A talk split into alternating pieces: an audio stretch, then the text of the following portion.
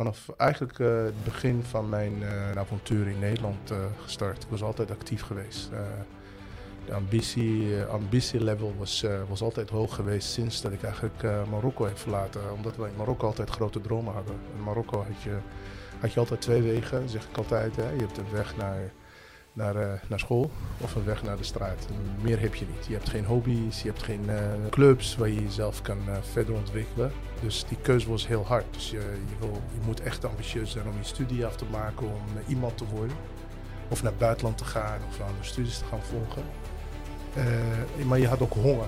Je wil meer doen. Dus we konden heel makkelijk Marokkanen vinden met dezelfde ambitie en hetzelfde manier van denken.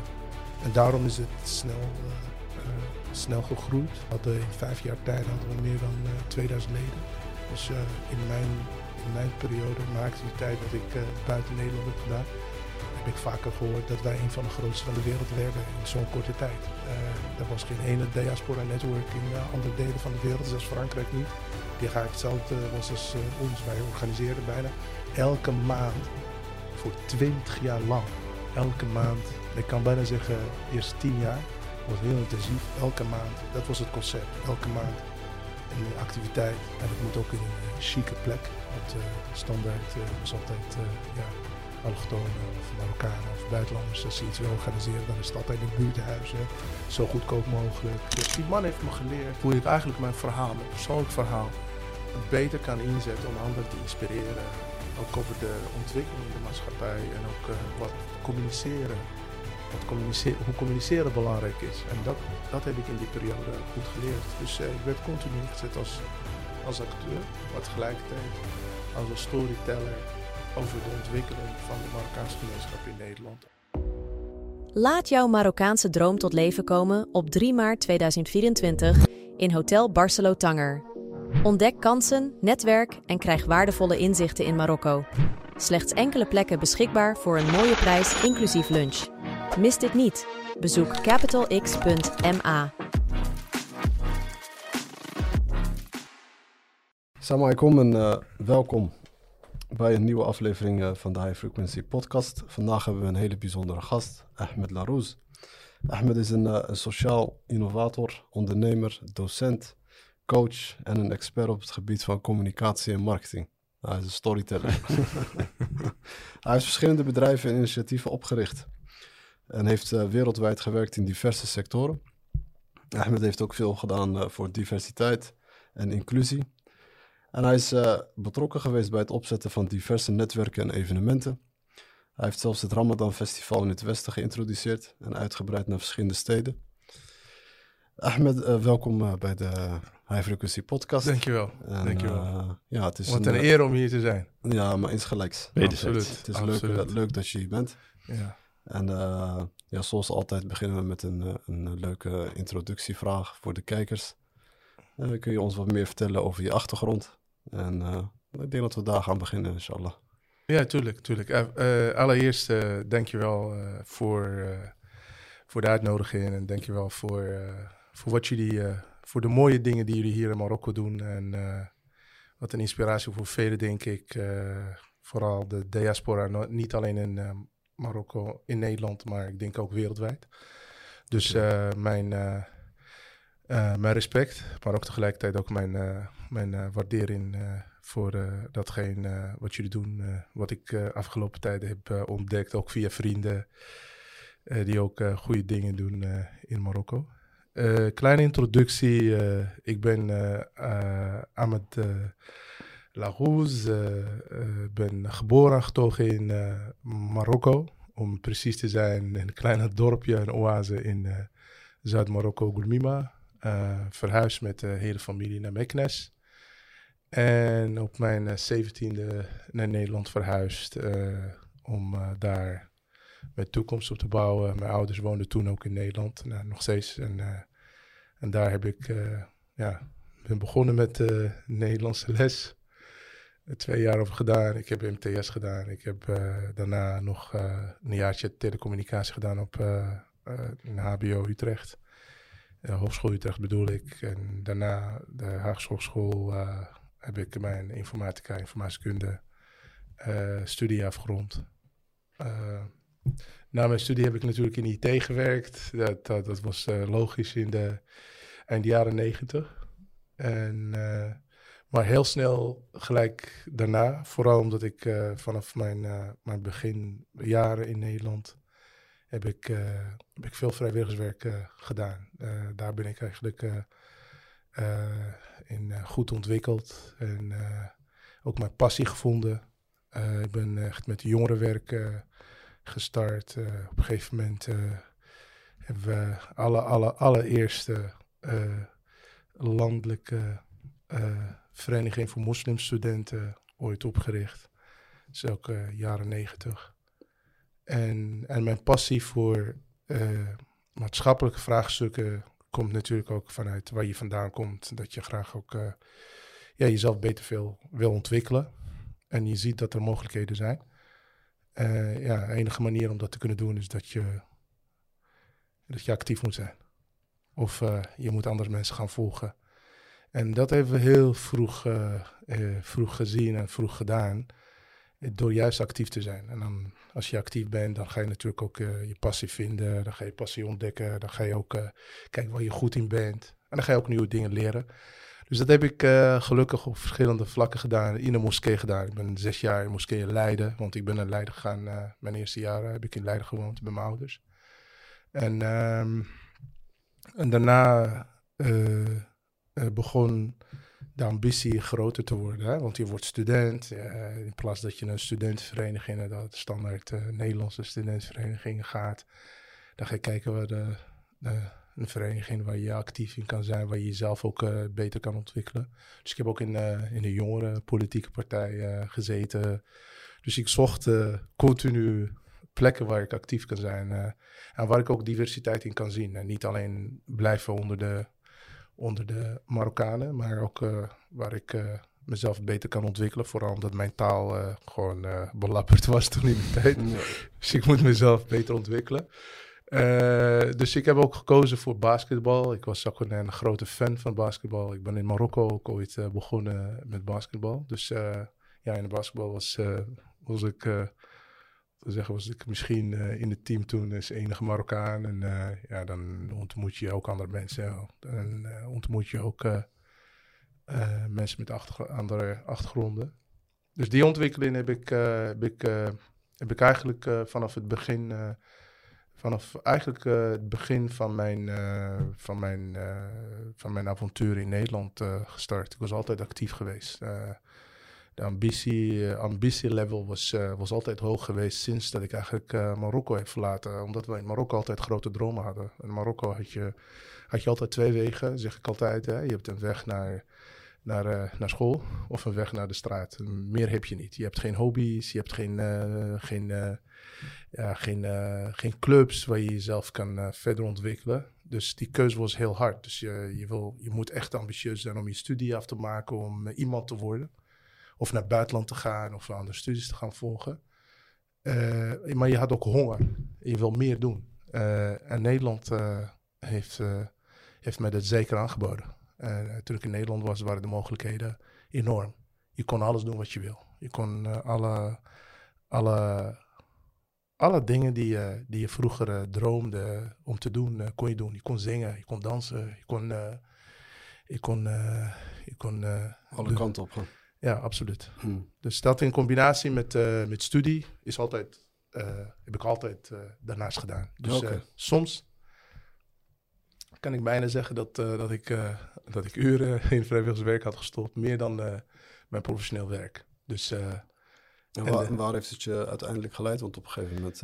Ja, in 97 was bijna eind van mijn studie. Dus het afstuderen samen met vrienden hebben wij TANS. Dat is een netwerkorganisatie voor hoogopgeleide Marokkanen in de tijd. En dat was best wel uniek toen tijd. We zochten iets wat, wat de Marokkanen naar voren kan pushen zonder een, ja, zonder slachtofferrol te nemen. Of, of zonder te zeiken over wie je bent en waar je vandaan komt. Of over problemen praten. Een soort leadership, leadership ontwikkelingsclub. meer positiviteit in de samenleving brengen. Dus hebben we een club opgericht. En dat was echt een beetje een soort zuurstof voor ons geweest, met z'n allen. Dus uh, we hebben echt uh, dag en nacht... evenementen toen? Ja, ja. het was een karavaan. We, we, zaten niet vast aan een stad. We wilden echt een netwerk ontwikkelen. En in de tijd netwerk, het woord netwerk was nieuw in Nederland. Dat, dat hoor je alleen maar bij Amerikanen in de tijd of bij uh, grote clubs. En we waren een van de eerste die, nou, die eigenlijk het woord netwerk mm. hadden geïntroduceerd. We waren ook echt ook een, alleen maar een project in het begin, voordat wij een stichting werden. En wij weigerden ook subsidies, we weigerden ook uh, eigenlijk het pad te volgen van de gewone, de mainstream stichtingen en organisaties. En wilden focussen op, op ons kracht, denken vanuit ons krachten en niet vanuit ons problemen. En een, en een netwerk ontwikkelen van, van, van, ja, van professionals, Marokkaanse professionals in de tijd. En naar ons verbazing gaf eigenlijk antwoord aan, uh, aan, de meeste Marokkanen. die ook hetzelfde zochten. Dus we konden heel makkelijk Marokkanen vinden met hetzelfde ambitie en hetzelfde manier van denken. En daarom is het snel, snel gegroeid. we hadden in vijf jaar tijd hadden we meer dan 2000 leden. Dus in mijn in mijn periode, in mijn activiteit, wat ik buiten Nederland heb gedaan, heb ik vaker gehoord dat wij een van de grootste van de wereld werden in zo'n korte tijd. Uh, er was geen ene diaspora network in andere delen van de wereld, zelfs Frankrijk niet. Die ga ik hetzelfde was als ons. Wij organiseerden bijna elke maand voor twintig jaar lang. Elke maand, ik kan bijna zeggen eerst tien jaar, was heel intensief. Elke maand, dat was het concept. Elke maand een activiteit. En en het moet ook in een uh, chique plek. Want standaard was altijd ja, allochtonen of Marokkanen of buitenlanders. Als ze iets willen organiseren, dan is het altijd in een buurthuis. Zo goedkoop mogelijk. nee, we wilden juist vanaf dag één. We wilden in een conferentie orde zitten. We wilden vijf sterren hotels zitten. We wilden in, in theatercentra, dat soort plekken. We wilden uit, duidelijk aan de uitstraling werken. Want dat, dat vonden wij belangrijk voor de, voor de, voor de gemeenschap zelf. Om om, uh, om iets aan een, een eigen imago te doen, intern, maar ook naar buiten toe. En we wilden ook een beetje weggaan van dat, nou, wat ik zei, mainstream en, en dat negativisme. Dat we continu bij elkaar komen alleen als we problemen hebben. We willen ook dromen. Iedereen heeft een droom. Als je een jong kind bent, dan wil je ook zeggen: Ik wil ook een dokter worden, ik wil een leraar worden. Maar ik wil ook gewoon en net als Elon Musk worden. Of ik wil, uh, ik wil een topondernemer worden. Of ik wil een toponderzoeker worden. Of een, of een goede moeder. Uh, met inspiratie die, eh, die, die nieuwe generaties op een goede manier kan, kan leiden. En dat, daar, daar stond Tans voor. En Tans was voor mij persoonlijk, los van wij als team, was echt was gewoon echt een zuurstof. Daar kreeg ik continu energie van. En dat heb ik uh, al die jaren non-stop gedaan. Maar, wat voor onderdeel had je dan precies uh, binnen dat organisatie? Uh, in het begin was ik, was ik echt de PR-man. Okay. Zorgde dat ik gewoon het hele land... Thans moet gewoon bekend worden, moet zichtbaar worden. Ik was toen ITR, dus website, flyers, design. Ja. Maar ook tegelijkertijd, daarna was ik voorzitter, zes jaar lang. Uh, en wat is altijd moeilijk bij dit soort organisaties als je succes hebt, is dat je, dat je de opvolgers moet uh, gaan voorbereiden, vinden. En daarom heeft dit lang geduurd. Eigenlijk uh, wil je ook een voorbeeld zijn in leiderschap. Dat je kunt zeggen, ja, vier jaar is genoeg. dan moet een andere partij het gaan doen. Dat heeft me zes jaar gekost. En dan heb ik gelukkig een, andere leiders gevonden die het konden doen. En dat hebben ze wel van, vanaf 97 tot 2017 volgehouden. Zo.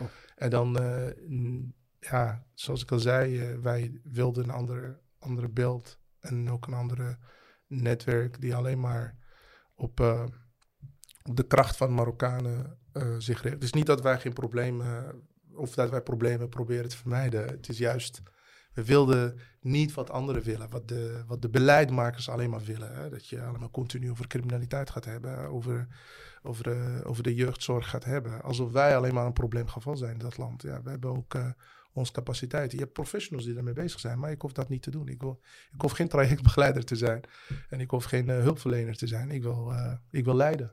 Ik wil, ik wil andere mensen laten zien dat er... wij willen andere mensen laten zien dat er, dat er genoeg kansen zijn die, die we die we moeten benutten en die we ook moeten pakken. Uh, daar zijn we ook een gemeenschap voor. Ik bedoel, als je hier in Marokko bent, wil je ook uh, succes hebben. Je hebt mensen die het moeilijk hebben, maar je hebt mensen die gewoon ja, willen zorgen dat, dat het juist met je goed gaat. En dat je, dat je focust continu op verbetering en op, op een positieve maatschappij die een bijdrage levert aan de samenleving. Of het nou een Nederlandse samenleving, of nou een internationale samenleving, of een Marokkaanse samenleving. Dat maakt niet uit. En dat heeft veel uren gekost voor ons. Hè? Kun je je voorstellen dat je eigenlijk vier weken de tijd hebt om een conferentie op het hoogste niveau proberen die te organiseren. Als je nu klaar bent, dan begin je met de volgende, gelijk de volgende dag begin je met de volgende te organiseren. Mm. En sterker nog, in verschillende delen van, uh, van Nederland. We hebben alle steden gehad. En dat was juist de filosofie geweest van het team, is dat wij naar verschillende steden continu moeten gaan. En we hebben ook uh, uh, gezegd van als, uh, als uh, Mohammed niet naar de berg gaat, komt de berg naar Mohammed. En dat hebben we ook, die filosofie hebben we continu gebruikt als een karavaan, ook door het hele land. Te blijven reizen en te blijven organiseren. Nederland is natuurlijk heel klein. Dat maakt het veel makkelijker, ook uh, qua beweging, maar ook qua investering. En zoals ik al zei, dat hebben wij twintig jaar lang volgehouden. en kun je je voorstellen dat dat naast je baan of naast je, je, je business uh, gewoon je, je, je zuurstof is. En soms zit ik, uh, zit ik gewoon 60 uur en vrijwilligerswerk. En dan zit je 40 uur bij de baas te werken. En soms natuurlijk uh, ga je stiekem wat uren, uren aan vrijwilligerswerk ook nog erin stoppen. Omdat je gewoon tussendoor ook wordt gebeld of gemaild. Of, of sponsoren je graag willen in op één spreken of ontmoeten. Dan moet je ook ja, buiten de uren van, van je werk doen, wat heel moeilijk is. Maar je probeert daar zo, zo, zoveel mogelijk flexibel mee uh, om te gaan.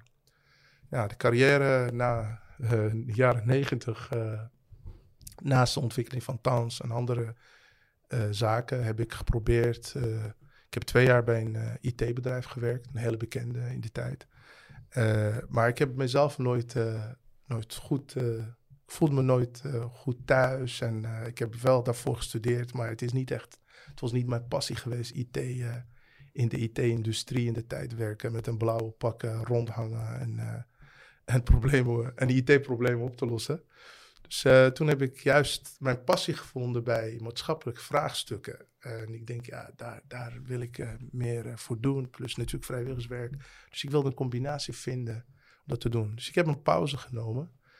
en ik ben, volgens mij heb ik op een dag werd ik wakker. Ik ben naar de baas gegaan. Ik heb gezegd van, uh, ik stop ermee.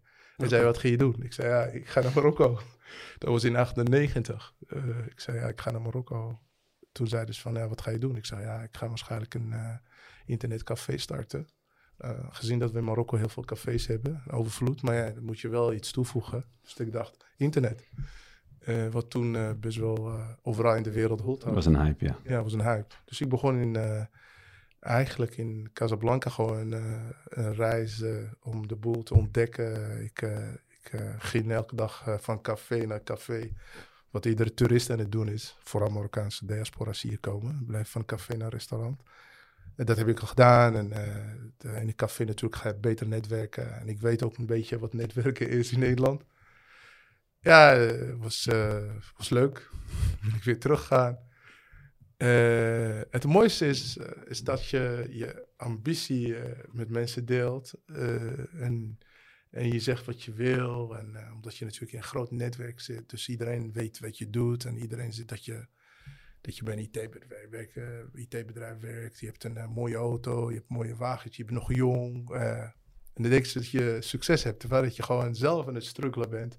Om, en je bent naar de ware dan de ware jij aan het zoeken en, uh, en wat je wil. Uh, ben je gewoon mee bezig. Maar voor de maatschappij, voor mijn ouders, voor de familie. Je bent afgestudeerd en je hebt een van de mooiste banen bij een van de snel groeiend bedrijven van Nederland aan het werk. En dan denk je, ja, ik ben, ik ben het geworden. Maar dat, dat was het niet.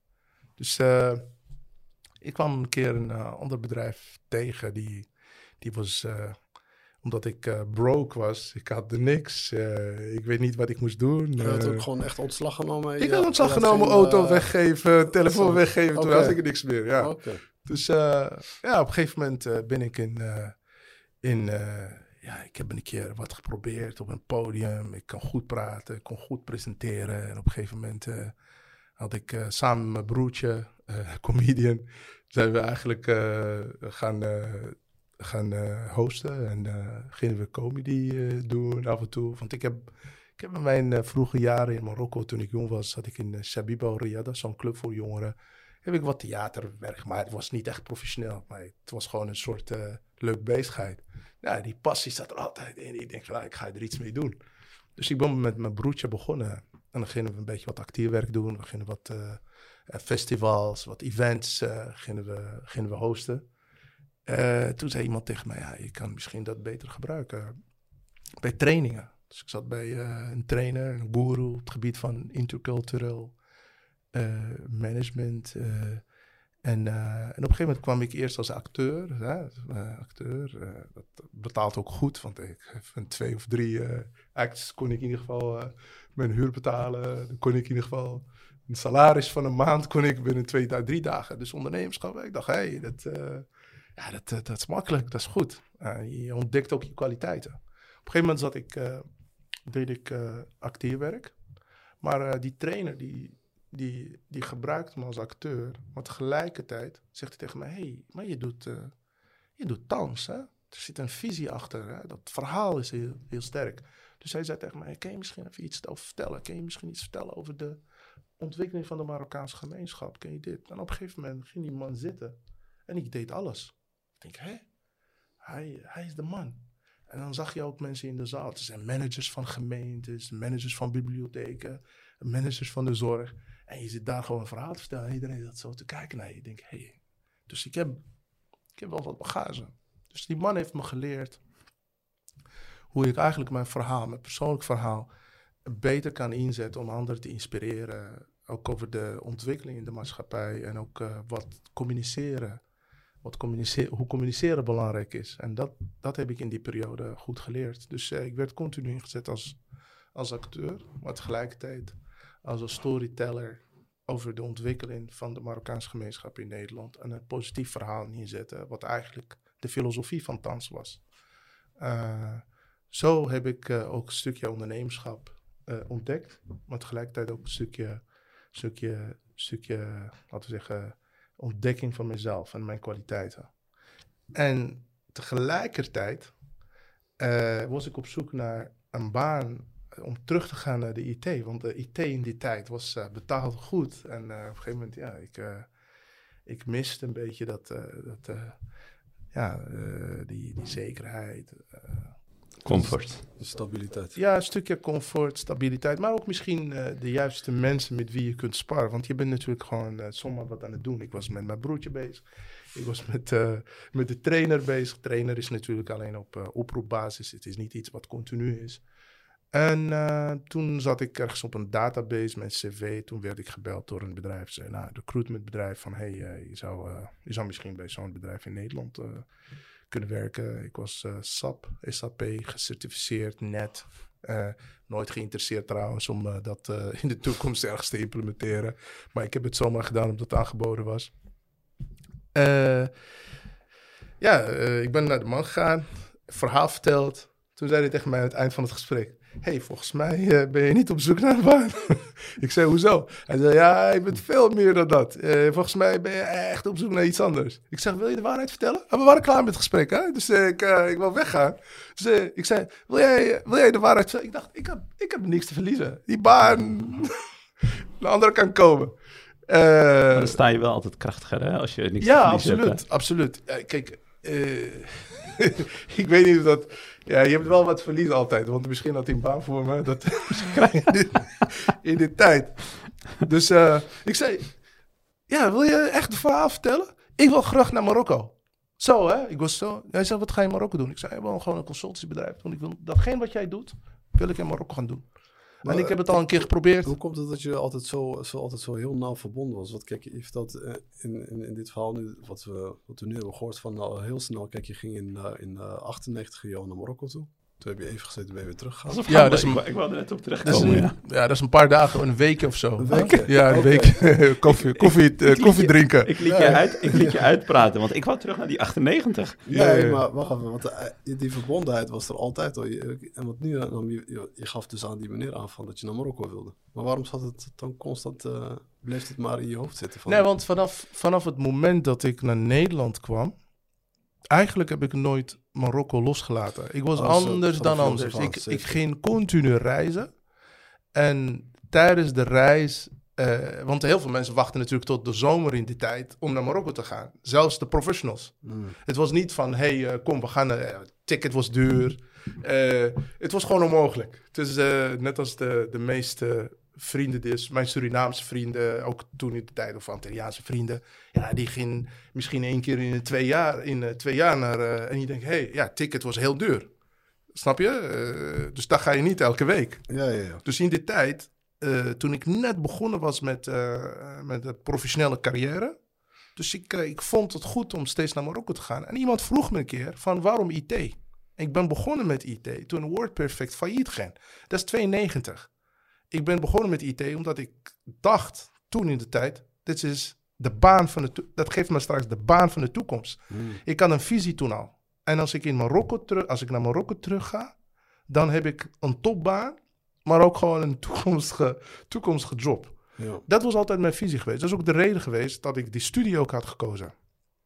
En die passie, die, die was er altijd. Alleen, zoals iedereen weet, Marokko is geen makkelijk land. Eh, je ontwikkelt zich heel, heel slow. Ja. Maar kansen zijn er. Alleen je denkt, hey, eh, vooral omdat je in Nederland bent, alles zie je heel groot. En denk van, ah, ja, toerisme kan nog ontwikkeld worden, dat kan ontwikkeld worden, dat kan ontwikkeld worden. Die kans heb ik vanaf dag één goed gezien. Plus, ik had een hele sterke band met mijn eh, familie, mijn zussen. Ik ben de enige Mm. die toen als eerste vertrok naar Nederland, definitief. Mm. Dus de rest was in Marokko gebleven, die later ook naar Nederland zijn gekomen. Dus eh, die, die band vond ik zo belangrijk, om vooral met eh, jongere broers en zussen, zeg maar. En ja, dat wil je niet kwijt. Dus dat wil je je broertje graag- was ook eh, pas later op. Ja, die was volgens mij een jaartje of twee na mij gekomen, denk ik. Volgens mij een jaar later. Toen is hij pas naar Nederland gekomen. Maar dat geldt ook voor iedereen die jonger is dan ik. Ik was de oudste in Nederland. Dan de oudste in Nederland, maar niet de oudste in de familie. Ik was de middelste. Dus dat, dat was, dat was eh, belangrijk. Dus iedere keer ben je aan het kijken van... hey, hoe kan je de verbinding leggen tussen Nederland en Marokko en andere landen? Dus het was niet alleen Marokko natuurlijk. Eh, ik ben begonnen bij een politieke, jongere politieke partij. Dus ik was coördinator van ontwikkeling, samenwerking. Dus ik heb ook de kans gehad als student om de halve wereld af te reizen. Dus dat heeft ook mij geholpen in mijn ontwikkeling. Om de wereld te zien. Om te kijken van welke landen zijn nou eigenlijk een beetje, een beetje geavanceerder dan, eh, meer geavanceerd dan, eh, dan Marokko of dan Nederland. Dus je bent continu aan het vergelijken. Turkije bijvoorbeeld van, eh, van 98 is niet Turkije van, van 2020. Het is, eh, die leek ook op Marokko in de tijd. Misschien zelfs in bepaalde gebieden veel erger dan sommige gebieden in Marokko. Dus je bent continu aan het leren, je bent continu aan het ontdek- ontdekken. Vandaar dat ik continu, wat ik zei van, hé, hey, ik, heb, ik, heb, ik heb een studie afgemaakt voor de buitenwereld. Vooral als je van Marokkaans komaf bent en je bent kort in Nederland en je hebt zoveel bereikt in die tijd, ben je heel, voor heel veel mensen ben je een succesgeval. Maar, maar je bent net begonnen. Je bent net eh, aan het zoeken. Je bent eh, nog, eh, je bent nog aan, aan het schakelen wat succes is. Ja. Je bent nog de, de wereld aan het ontdekken. Dus eh, het is net als je een talent bent en mensen denken: hé, hey, je bent een goed talent, je bent, je bent er al. Maar je moet nog trainen, je moet nog sociale, sociale vaardigheden ontwikkelen, je moet je competenties nog verder ontwikkelen. En dan misschien moet je nog vijf jaar eh, trainen voordat je eigenlijk naar de top kan. Nou, voor mij was het afstuderen, was, eh, was net mijn ontdekkingsreis was pas begonnen. ja, dat is waar. En, en toen je te- tegen die kerel zei van ik wil terug naar Oh ja. Marokko. ja. Ja, de, de, apart dat die man eigenlijk, dat hij me zag. Eh, interview. En hij, en volgens mij heeft hij, ja natuurlijk, hij heeft ervaring. Wel een goede man trouwens, ik heb hem heel lang niet gezien. En die, die heeft mij gesimuleerd. Hij zegt, ja, wat ga je doen? Ik zeg dit. Hij zegt, kom terug, geen tekenen. Hij zegt van een maand, als jij kan verkopen, één klant, dan mag je je kantoor openen in Casablanca. Dat was een IT-bedrijf ook, hè? Ja, dat was een IT-bedrijf, Ja, deed ja. deed detachering, eh, meer niet. Oké. En, eh, en dan gericht op eh, IRP en, en CRM. toen in de tijd SAP, Baan en Ventive. Eh, toen zei ik tegen hem, ja, ja, ik was verbaasd dat het aanbod had gegeven. En ik dacht, hé, hey, ik kan niet meer zeggen nee. Toen zei ik, is goed. Hij zegt, een maand mag je dit uitproberen. Hij gaf me gewoon een opdracht van, ehm, van ja, ga maar sales doen. en als je een klant binnenhaalt in een maand tijd, dan mag je blijven. Oké. En hij zegt één ding. Is een afspraak. Niet lukt. Gewoon, we shake hands en we blijven goede vrienden. Dat was eh, het verhaal. Meer niet. Dat, zo is het gegaan. Hè? Toen zei ik hem, is goed. Ik In welk jaar was dat? Eh, einde 98. Eind 98. Ja, 98 naar 99 bijna. Want eh, toen zei hij tegen mij, is goed. Ah, ik zei, ja, prima. Ik kwam terug. Ik kreeg een envelopje, geld erin. Hij zegt, go ahead. Ik pakte een hotelletje ergens in een eh, Ibis Hotel, ergens in Casablanca. Toen begon ik eigenlijk bellen en afspraken maken. En ik gaf hem bijna elke dag een eh, rapportje. En dan heb ik eh, een maand gedaan, heb ik in Casablanca gezeten. Oké.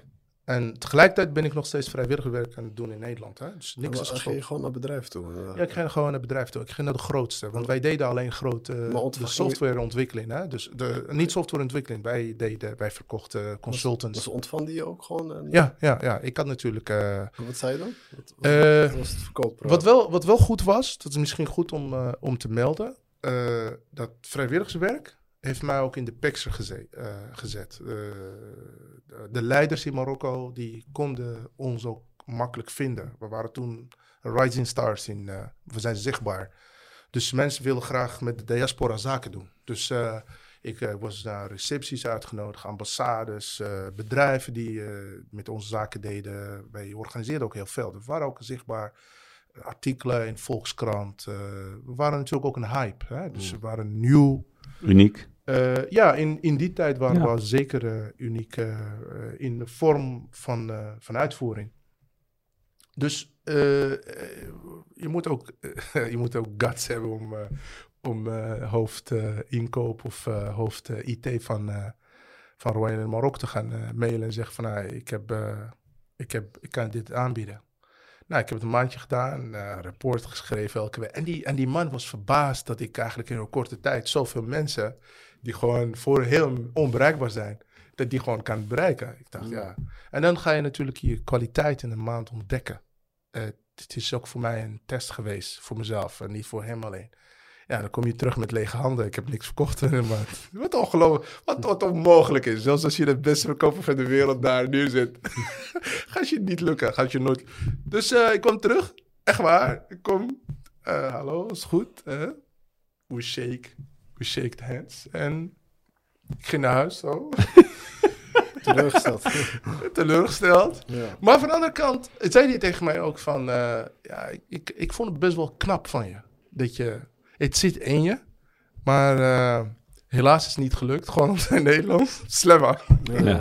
Dus ik ben gegaan en eh, ik ging door met wat ik aan het doen ben. Eh, steeds aan het ondernemen en het kijken wat ik ging doen. Dus ik wil niet meer terug naar, naar een baas. En dat, dat stapje wat ik bij hem deed, dat heeft hij wel goed gezien. Dat heeft me ook goed geholpen. Hij zei, ja, je wil niet bij een baas werken. Jij, jij, jij, jij, jij, jij wil, eh, jij wil iets voor jezelf eh, gaan opzetten. Dus iemand, je ontmoet iemand die dat bevestigt. Ja. Het is niet eh, alleen stimuleert, maar gewoon bevestigt. En dat heb je soms nodig als ondernemer.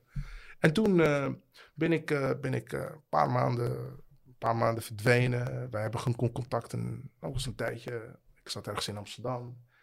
Telefoon, bellen, bellen. Heel veel oproepen gemist van die gast. Dus ik bel hem terug. Hij zegt, waar ben je? Ik zeg, eh, zes maanden later of zo. Ik zeg, eh, ik, ben in, eh, ik ben in Amsterdam. Hij zegt, heb je tijd om eh, bij mij langs te komen? Ik zeg, hoezo? Hij zegt, ja, ik heb hier een, ik heb hier een aanvraag van een opdracht.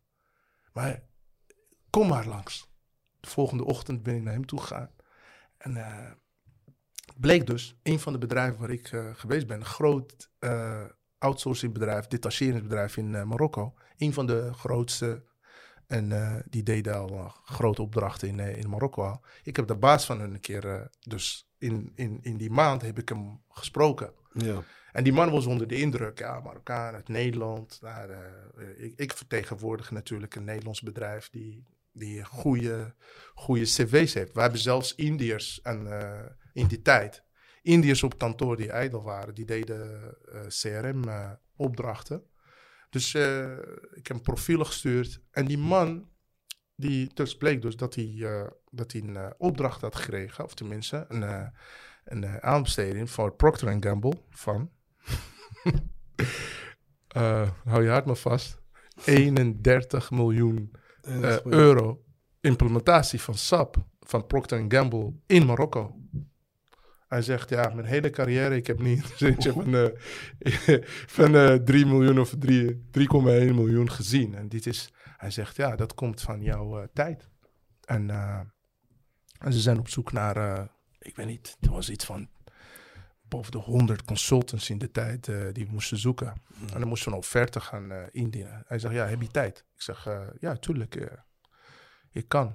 Ja, kom naar kantoor. We gaan de wereld bellen om die cv's, eh, om die cv's eh, te verzamelen. Ja, dat hebben we gedaan, gedaan, gedaan. Nou, kwamen niet eens boven de, boven de 25. Uiteindelijk heeft, eh, heeft een, eh, een Frans bedrijf, Arthur Anderson at, at, that time, die, hebben, die hebben de opdracht gekregen. We hebben hem niet gekregen. Toen zei hij tegen mij, hé, hey, maar je mag blijven. Je mag blijven en je mag, je mag alles vragen wat je wil. Je krijgt van mij, je krijgt van mij een auto, je krijgt van mij een dik salaris. En zorg dat ik gewoon goede mensen binnenhaal. Die- wat deed ik? Gewoon deals. Dus dat je Ik begon bij mijn best vrienden. ik heb ze binnengehaald. en dan krijg ik ook een mooie fee voor. Dus, eh, en het mooiste is, mijn best vrienden die binnenkwamen. Eentje trouwens, die, eh, ja, daar ben ik eh, al jaren goed bevriend mee. Een hele goede vriend van mij, Mustafa. Die, die zei, die zei ja, ik heb misschien een opdracht voor je. Want eh, ik zou direct geplaatst worden bij, eh, bij de klant. En, eh, en dat is ook een extra opdracht. Dus je hebt me binnengehaald en ik kan die opdracht voor je uitvoeren. Dus ik had Nokia ook erbij gehaald als klant. Mm. Ja, die man die wist niet waar hij... Hij denkt, ja, dit, ik, hij komt van de slaap. Hij, plaatst, hij brengt gewoon consultants binnen. En nog een opdracht erbij. Ja, dat was de laatste opdracht in zes maanden die ik had binnengehaald. dus het was, het was een mooi avontuur. Ja. Ja. En toen ik Marokko had ontdekt, Ja. ontmoet je heel veel mensen. En dan uh, iedereen praat erover. Uh, iedereen weet dat je, dat je aan het zoeken bent. Iedereen weet ook niet wat je aan het doen bent. Want je bent één keer bij Tans, je bent daar op podium, je daar. Wist dat je een IT'er bent. Maar je bent in Marokko heel veel. Je bent daar. Wat doe je allemaal? Ja, ja, ja ik, uh, ja, ik ben sales aan het doen bij een, bij een bedrijf, een Nederlands bedrijf. Internationaal. Het was heel stoer en het was goed. Maar toch, ergens vond ik dat wereldje niet van mij. Vond ik dat hele idee, dat verkopen van, uh, van uh, consultants op die manier. Je wilde gewoon niet zelf ontwikkelen van, hé, hey, uh, is goed, de klanten zelf verzoeken. Ik zag gewoon dat het mijn kracht was, is dat ik die klanten ging opzoeken in, in Marokko. Dat ik, ik vond het stoer, gaf me ook nog energie om ergens binnen te komen en ook het, het, uh, het, ja, dat, die ruimte was er niet. Het, wij gingen standaard zitten. Oh ja, kan je die plaatsen? Kan je die plaatsen? Het was, uh, ja, er zijn misschien uh, verkopers uh, beter dan mij die de saai werk kunnen doen. Het was niet uitdagend. En tegelijkertijd zag ik gewoon dat, uh, ja, dat, dat ondernemende in me zat. Is vanaf jongs af aan zat in me. Dus continu projecten opzetten, continu dit. Je neemt altijd risico's. wij, wij, wij noemen het geen ondernemerschap, maar het is ondernemerschap project opzetten uit het niets. Thans was ondernemen. Wij deden het met ons eigen geld. We hebben geld geïnvesteerd. Eerste bijeenkomsten. Je kan niet zomaar een hotel gaan boeken en dan een duizend of 2000 euro als student gaan betalen. Nee, dat deden we gewoon.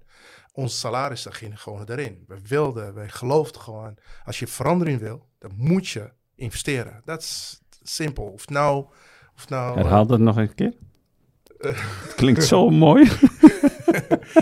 Nee, als je iets wil bereiken, als je iets wilt opzetten, dan ja, moet je gewoon investeren. Je investeren. En, dat, en dat moet je gewoon uh, in uren, in tijd, in netwerk en in geld als het nodig is. Ja. Nou, revoluties zijn nooit gestart met, uh, met, uh, met groot bergen geld. Ze zijn gestart met goede, goede visie, goede missie, goede team. En mensen die jou kunnen volgen. En mensen die jou eigenlijk admire to follow. En dat is, dat is wat heel belangrijk is. En natuurlijk, bij een project zoals Tans zit een ideale plaatje. Maar die filosofie heb ik altijd gebruikt bij mijn business. Daarom In 99 heb ik mijn eerste bedrijf samen met eh, partners eh, opgezet. Een volledig andere business.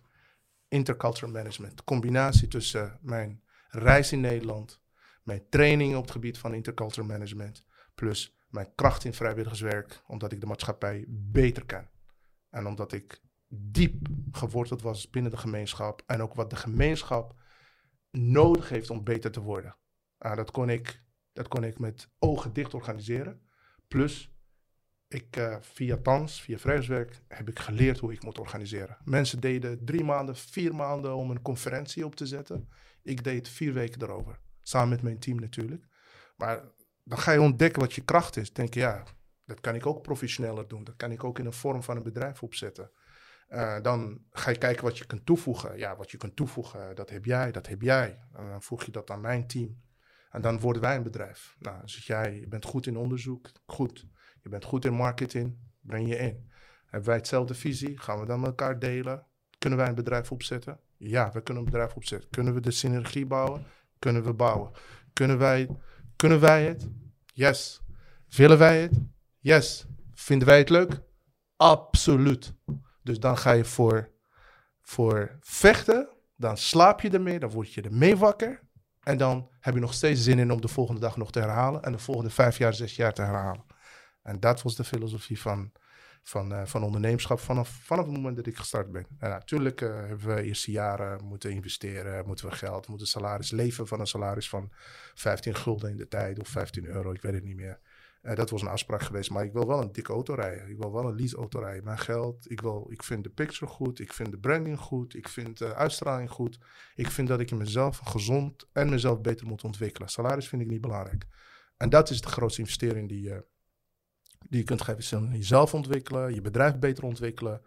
En natuurlijk ook die visie te hebben dat je gewoon een, een excellent bedrijf kan opzetten. Professioneel genoeg, dat je de beste van de best kan inhuren. Nou, die, die, uh, die visie moet je hebben. Want uh, je kan niet zeggen, ja, ik heb geen geld, ik kan het niet doen. Ja, nee, ja, iedereen is, uh, is onbereikbaar. Nee, niemand gaat helpen. Nee, geloof me.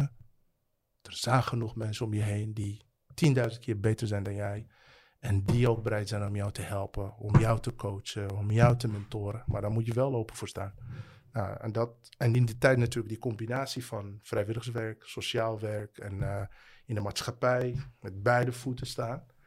En ook in een professionele scene. Want natuurlijk als je een opdracht hebt uitgevoerd voor de gemeente of voor de overheid of voor andere of een, of een bank. Um, en als je het goed gedaan hebt, volgen de volgende opdracht gewoon vanzelf. Acquisitie hebben we bijna nooit gedaan omdat je zo. Ik weet, ik weet dat we alle allereerst gesprek bij gemeente Amsterdam hadden uitgevoerd. We hadden een mooie plan. Mijn collega die heeft afspraak geregeld ergens bij één directeur en uh, kwamen binnen. Uh, en hij had een afspraak gemaakt met, met de adviseur van, van die directeur. En we kwamen binnen, we waren met drieën. We moeten natuurlijk pitchen. Zij waren heel zenuwachtig, omdat de eerste opdracht. Ik was relaxed dat deed ik mijn hele leven. Ik, uh, ik uh, presenteer, uh, dans met ogen dicht, acteerwerk. En je bent natuurlijk ook nog zelfverzekerd wat je kunt verkopen. Dus je hebt, je hebt, je hebt iets te bieden.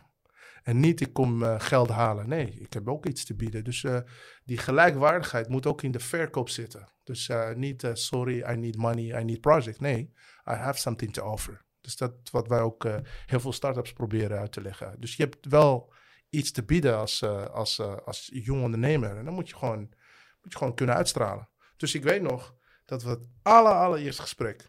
We zitten daar. Wel een mooie sit-in. We zijn wel welkom. En die gast weet helemaal niks. hij weet wel dingen over ons gelezen. En wat doet zijn adviseur? Hij zegt tegen.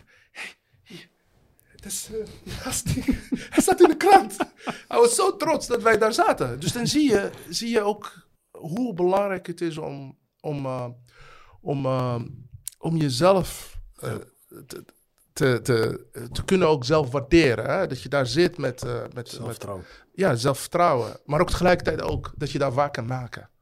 En uh, ja, uh, dat was, uh, de, rest was, de rest was gewoon een mooie story. Dat was de eerste opdracht, goed uitgevoerd. En dan kwamen andere opdrachten vanzelf. Ja, leuk, mooi. En hoe zit het, hoe ben je op een gegeven moment, ja, waar, waar, is de motivatie uitgekomen op een gegeven moment om met die festivals te, te beginnen dan uh, de Ramadan Festival, maar ook uh, die Ja, Ramadan Festival is natuurlijk een heel ander verhaal. Kijk, we hebben, toen wij begonnen waren met, uh, met de business, hebben wij, hebben wij altijd als, als Marokkanen, als moslims, we hebben natuurlijk 9-11 meegemaakt. en we hebben al die terroristische aanslagen, radicaliseren. En imago van de moslim was altijd zwaar beschadigd. Je bent continu aan het verdedigen. Je hebt niet de ruimte gehad om te grieven. Je hebt niet de ruimte gehad om zelf over jezelf of na te denken of je positief in de maatschappij zit of niet. Je krijgt zoveel aanvallen. Ook al, al ben je de positieve van, van, van de wereld. Uh, je wordt wel een keer, uh, zit je achter in een hoekje en dan ga je denken van, hé, hey, is, is, is eigenlijk alles wat ik aan het doen ben, is dat de moeite waard? Is uh, al die gesprekken die heel positief zijn, mensen zijn zo negatief over de maatschappij, over racisme en je bent continu de positieve van, van de maatschappij, die wil je uithalen, je wilt dialoog stimuleren. Dat heb ik allemaal gedaan, je gelooft erin. Maar ergens, als er iets gebeurt en dan, als er iets een incident gebeurt, dan ben je weer, uh, dan ben je niks meer. Dan ben je alle, al het grote werk wat je hebt gedaan, wordt ergens in de achtergrond. Uh, ja, die, wordt, die verdwijnt gewoon. Dus dan merk je als, als, zoals ik al zei, als Marokkaan of als moslim of als immigrant of toen in de tijd allochtoon. ja, dat je, dat je, dat je iets, iets continu moet doen. Iets moet bewijzen, iets moet, iets moet organiseren. Maar tegelijkertijd, je weet donders goed dat dat de enige weg is. Want, je, want dat is gewoon een soort uh, warzone waar je zit. Uh, en dan moet je uitkomen. Dus uh, of, je nou, of het nou drie maanden goed gaat, je weet gewoon dat dat weer terugkomt. over een jaar komt Pim Fortuyn en over een jaar komt Wilders. en dan gaan we weer de circus, uh, weet je, herhalen. En dat zie je nu ook uh, na 2024 of uh, 2024, weer hetzelfde. Alleen de generatie van toen, die is nu vader en moeder geworden. En dus onze kinderen, die maken dit nu weer mee, maar dan op een heel andere level. En dat was toen in de tijd ook. De denken van, oké, we hebben 9-11 gehad. Nou, we hebben onze activiteiten, van alles georganiseerd om te zorgen toch voor die verbinding. Nou, dus we waren klaar. Komt Pim Fortuyn in 2002. Nou, Pim Fortuyn moet je weer opnieuw beginnen. Want alle Nederlanders, ah, die komen over, over je heen vallen. Oh, je bent organisator, je woont frontrunner van de community. Kom even hier. Eh, wat gaan jullie doen als Marokkanen? Uh, waarom uh, doen jullie niks? Omdat er een uh, rel ergens in. het was een goed ex-voorzitter van Tans, die zei ooit van. belde een journalist. journalisten, het waren rellen toen in Alebeplein. Ik weet niet of je dat nog weet, 98 ja. of zo. Nou, wat doen ze? Ze bellen gewoon organisaties die goed bezig zijn. In de tijd waren we heel zichtbaar. Ik zeg, ja, wat doen jullie aan de rellen van, uh, van Amsterdam? Toen zei men uh, heel slim. Ik vond hem uh, voor het wel een mooi antwoord. Hij zegt, wat doe jij er zelf aan? ik kom toch niet uit alle Biplein. Het is toch jouw stad? Ik kom uit Den Haag. Snap je? Dus dat was altijd in Nederland altijd een, een soort ja, druk wat op je gelegd wordt. Vooral als je heel actief bent. En dan, dan krijg ik iedere keer de drang om iets te doen. Om je gemeenschap te beschermen. Niet om anderen te laten zien hoe goed je bent. Want dat is vaak de fout die anderen maar maken. Dus dat van, nou, je wil zichtbaar zijn. Nee. Nee, ik wil mijn gemeenschap beschermen. Ik wil degene die altijd goede bedoelingen hebben, die moet je beschermen. Want straks als je negatief bent, dan gaan we allemaal weg. Gaan we allemaal weg. Dat zie je nu met Wilders, de discussie nu onder de jongeren. We willen morgen weg. Nee, nee, waarom moet je weg? Omdat een sukkel gewoon iets roept. Nee, blijf. Want het is zijn pijn. Als je blijft en je doet het beter dan hem, dat is een straf. Waarom moet je weg? Ga weg wanneer jij zelf overtuigd bent dat je weg kan. En niet omdat er een of andere sukkel jou probeert weg te drijven. Dus dat was uh, de reden geweest waarom wij continu op zoek waren naar creatieve, innovatieve projecten, innovatieve ideeën. We willen niet wat iedereen doet. Een, een, een dinertje en een festival om te zeggen, ja, hier zijn we. Nee, je wil gewoon impact hebben. Je wil groot denken. Je wil ja, je wil, je wil anders, uh, anders het probleem oplossen. Je wil je gemeenschap op een andere manier uh, aan het denken zetten. En niet continu negatief en in de verdediging te gaan. Ik heb genoeg gehuild in, uh, in, in mijn kamertje in mijn eentje. Wat mensen niet zien. Als jij de volgende dag wordt gebeld door een journalist en hij zegt tegen je live op de radio, gewoon zonder schaamte. Ja, we hebben een rapport hier hè, van de AIVD. Uh, 10% van de hoogopgeleide Marokkanen worden gerecruiteerd door Al-Qaeda. Ik zeg, oh nou, is goed. Uh, wat, wat, ja, wat is je vraag? Zo, live. NOS, live, op de radio. Dan zeg ik, ja, wat is je vraag? Hij zegt, ja, hoe zit het bij jullie? Ja. Dat was, geloof me, dat was in 2002. 2002, dat is mij gebeurd, hè? Ik persoonlijk. 2002 is mij gebeurd. Dat was de eerste keer in mijn leven dat ik me zwaar beledigd voelde. In Nederland. Ik heb, eh, Gekwetste. wauw. Hmm. Ik was zo, zo teleurgesteld. Ik heb gehuild, jongen, thuis. Maar je weet niet wat je moet doen. Ja, je gaat naar eh, je vrienden die gaan tegen je zeggen: Ja, je had zo moeten reageren. Ik zei tegen hem: Als we zo gaan beginnen, sowieso. Ehm, ik vond het sowieso geen ethische vraag. ah, dat is eerst. En twee, eh, als, je zo, als we zo met elkaar omgaan, dan ben ik de eerste terrorist die, eh, die in Nederland gaat creëren. Zo heb ik eh, eigenlijk het gesprek afgesloten. Ehm, en dat zit je continu dwars. Want je denkt van, hé, hey, als de journalisten zo denken, als de maatschappij zo denkt over jou, dat mijn buurman kan morgen, kan morgen iets, iets in mijn tas doen en eh, de boel laten ontploffen, ja, dan, is, dan is het geen basis van een eh, samenleving. Eh, dan, dan, ja. dat moet je niet accepteren. Dus ik ben een vechter. Dus in plaats dat je, dat je denkt van, nou, ik, ik hou het uit. nee, ik, ik organiseer mezelf beter. Nou, zoals, eh, Ik denk dat wij ook, eh, ook zo hebben geleefd eh, in, in die jaren in Ja, Nederland. heeft hij goed, goed verwoord Echt, hoor. we, Zo, we waren continu aan het verdedigen. En eh, als individu en niet eens als, als organisatie. Dat je continu in de verdediging, ja, je was aan het vechten. ja. Om, om, om, om te blijven, om erbij te horen. Om eh, jezelf eigenlijk niet, niet bij die groep te, te, te, te laten behoren. Ja, dat was, dat was die dubbele nationaliteit waar we het wel eens over hadden. identiteit, ja. Identiteit. ja. Ja. Snap je? Dat was, dat was eigenlijk best wel moeilijk. Om, eh, hadden we het laatst over toen wij ons, eh, toen we elkaar leerden kennen, de eerste ontmoeting. Ik denk dat je dat nu heel mooi hebt verwoord. En je hebt eh, een beetje, denk ik wel, de uitleg gegeven van hoe ik er ook over heb gedacht. En, en zo zat ik er eigenlijk ook een beetje in. En dan heb ik de vraag aan mezelf gesteld. En dan adviseer ik dat ook vaak aan alle mensen die bijvoorbeeld ook in zulke situaties hebben gezeten of nog steeds zitten. Want het, het is nog steeds, het is niet verdwenen. Van, maar waarom zou ik eigenlijk dan ja, de, de belangrijke vraag is, is om mij, die die je eigenlijk aan jezelf zou moeten stellen, zou ik me hiermee constant mee bezig moeten houden? Of, of draait het leven eigenlijk om andere dingen? En als je dan bijvoorbeeld, dan plaats ik mij dan weer terug in Marokko, dan die afgelopen zeven jaar, dan zijn dit zaken waar ik niet over heb nagedacht al die tijd. Weet je, en dan maakt het, en dat, dat geeft je vrijheid. ja, klopt. Begrijp je? En ik denk dat dat het allerbelangrijkste gevoel is. Ja, kijk, eh, zoals ik al zei, eh, het lijkt of je in een warzone bent en je moet jezelf eh, redden. En het aller, allerbelangrijkste is dat je gewoon een, een betere, en dan moet je wel bewust van zijn dat je een betere omgeving moet creëren voor anderen. Niet selfish zijn en niet alleen in jezelf gaan zoeken, dat je gaat vluchten, dat je leven ergens anders gaat bouwen. Nee, je hebt een duty in de maatschappij. En die duty is dat je dat je datgene doet wat je, waar je mee gestart bent in het begin. Je hebt een visie gehad in het begin. We gaan werken aan de imago, aan de imago van de Marokkanen in Nederland. We gaan werken aan het versterken van en het empoweren van de Marokkaanse gemeenschap in Nederland. En we gaan werken aan, een, aan de leiderschap van de Marokkanen in Nederland. Nou, dat, dat zijn dingen die je niet kan nu bedenken en zeg je morgen goodbye. Dat zijn dingen die gewoon een lange termijn zijn.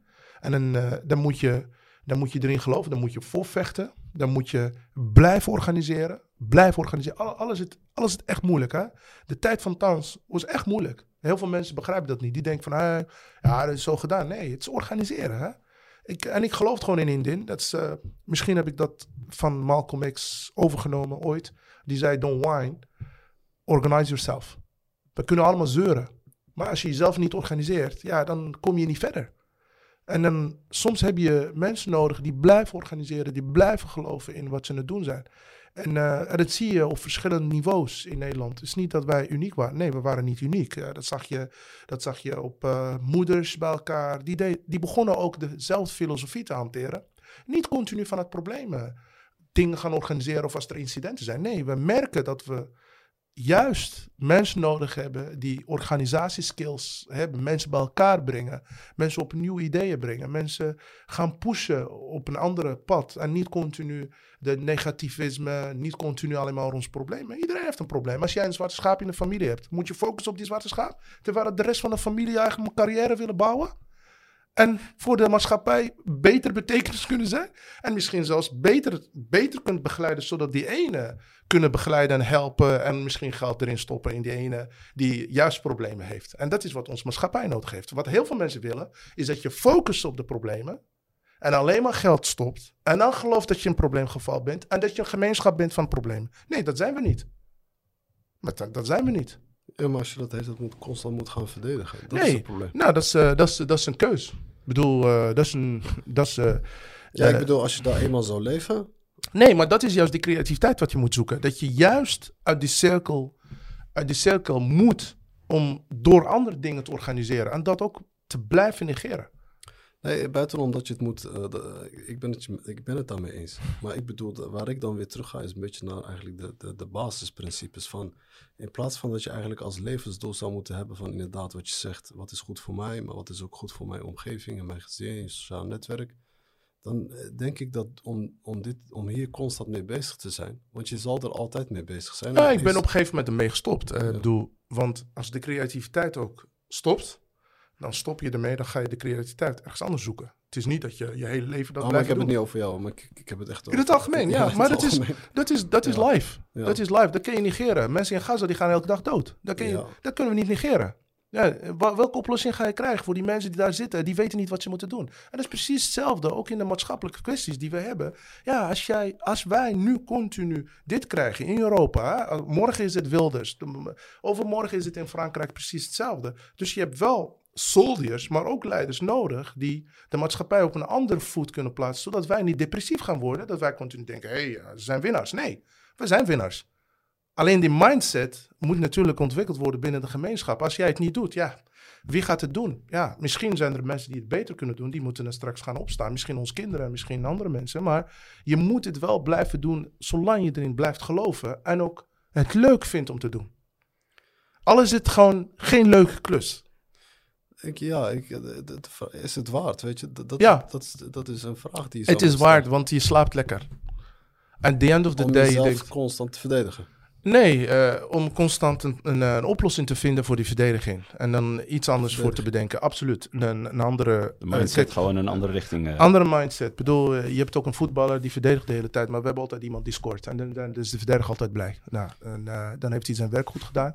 En die andere heeft lekker gescoord. En Ja. we hebben gewonnen. Nee, maar ik ben het ermee eens hoor. Dat, dat we eigenlijk als mensen zouden moeten denken dat we, als, eh, dat we naar elkaar moeten kijken als mensen. En niet zozeer in, in nationaliteit of rassen of wat dan ook. Ben ik 100% mee eens. Maar ik zeg altijd, de vraag is altijd van, eh, want dat is een onderwerp waar ik nu naartoe wil gaan.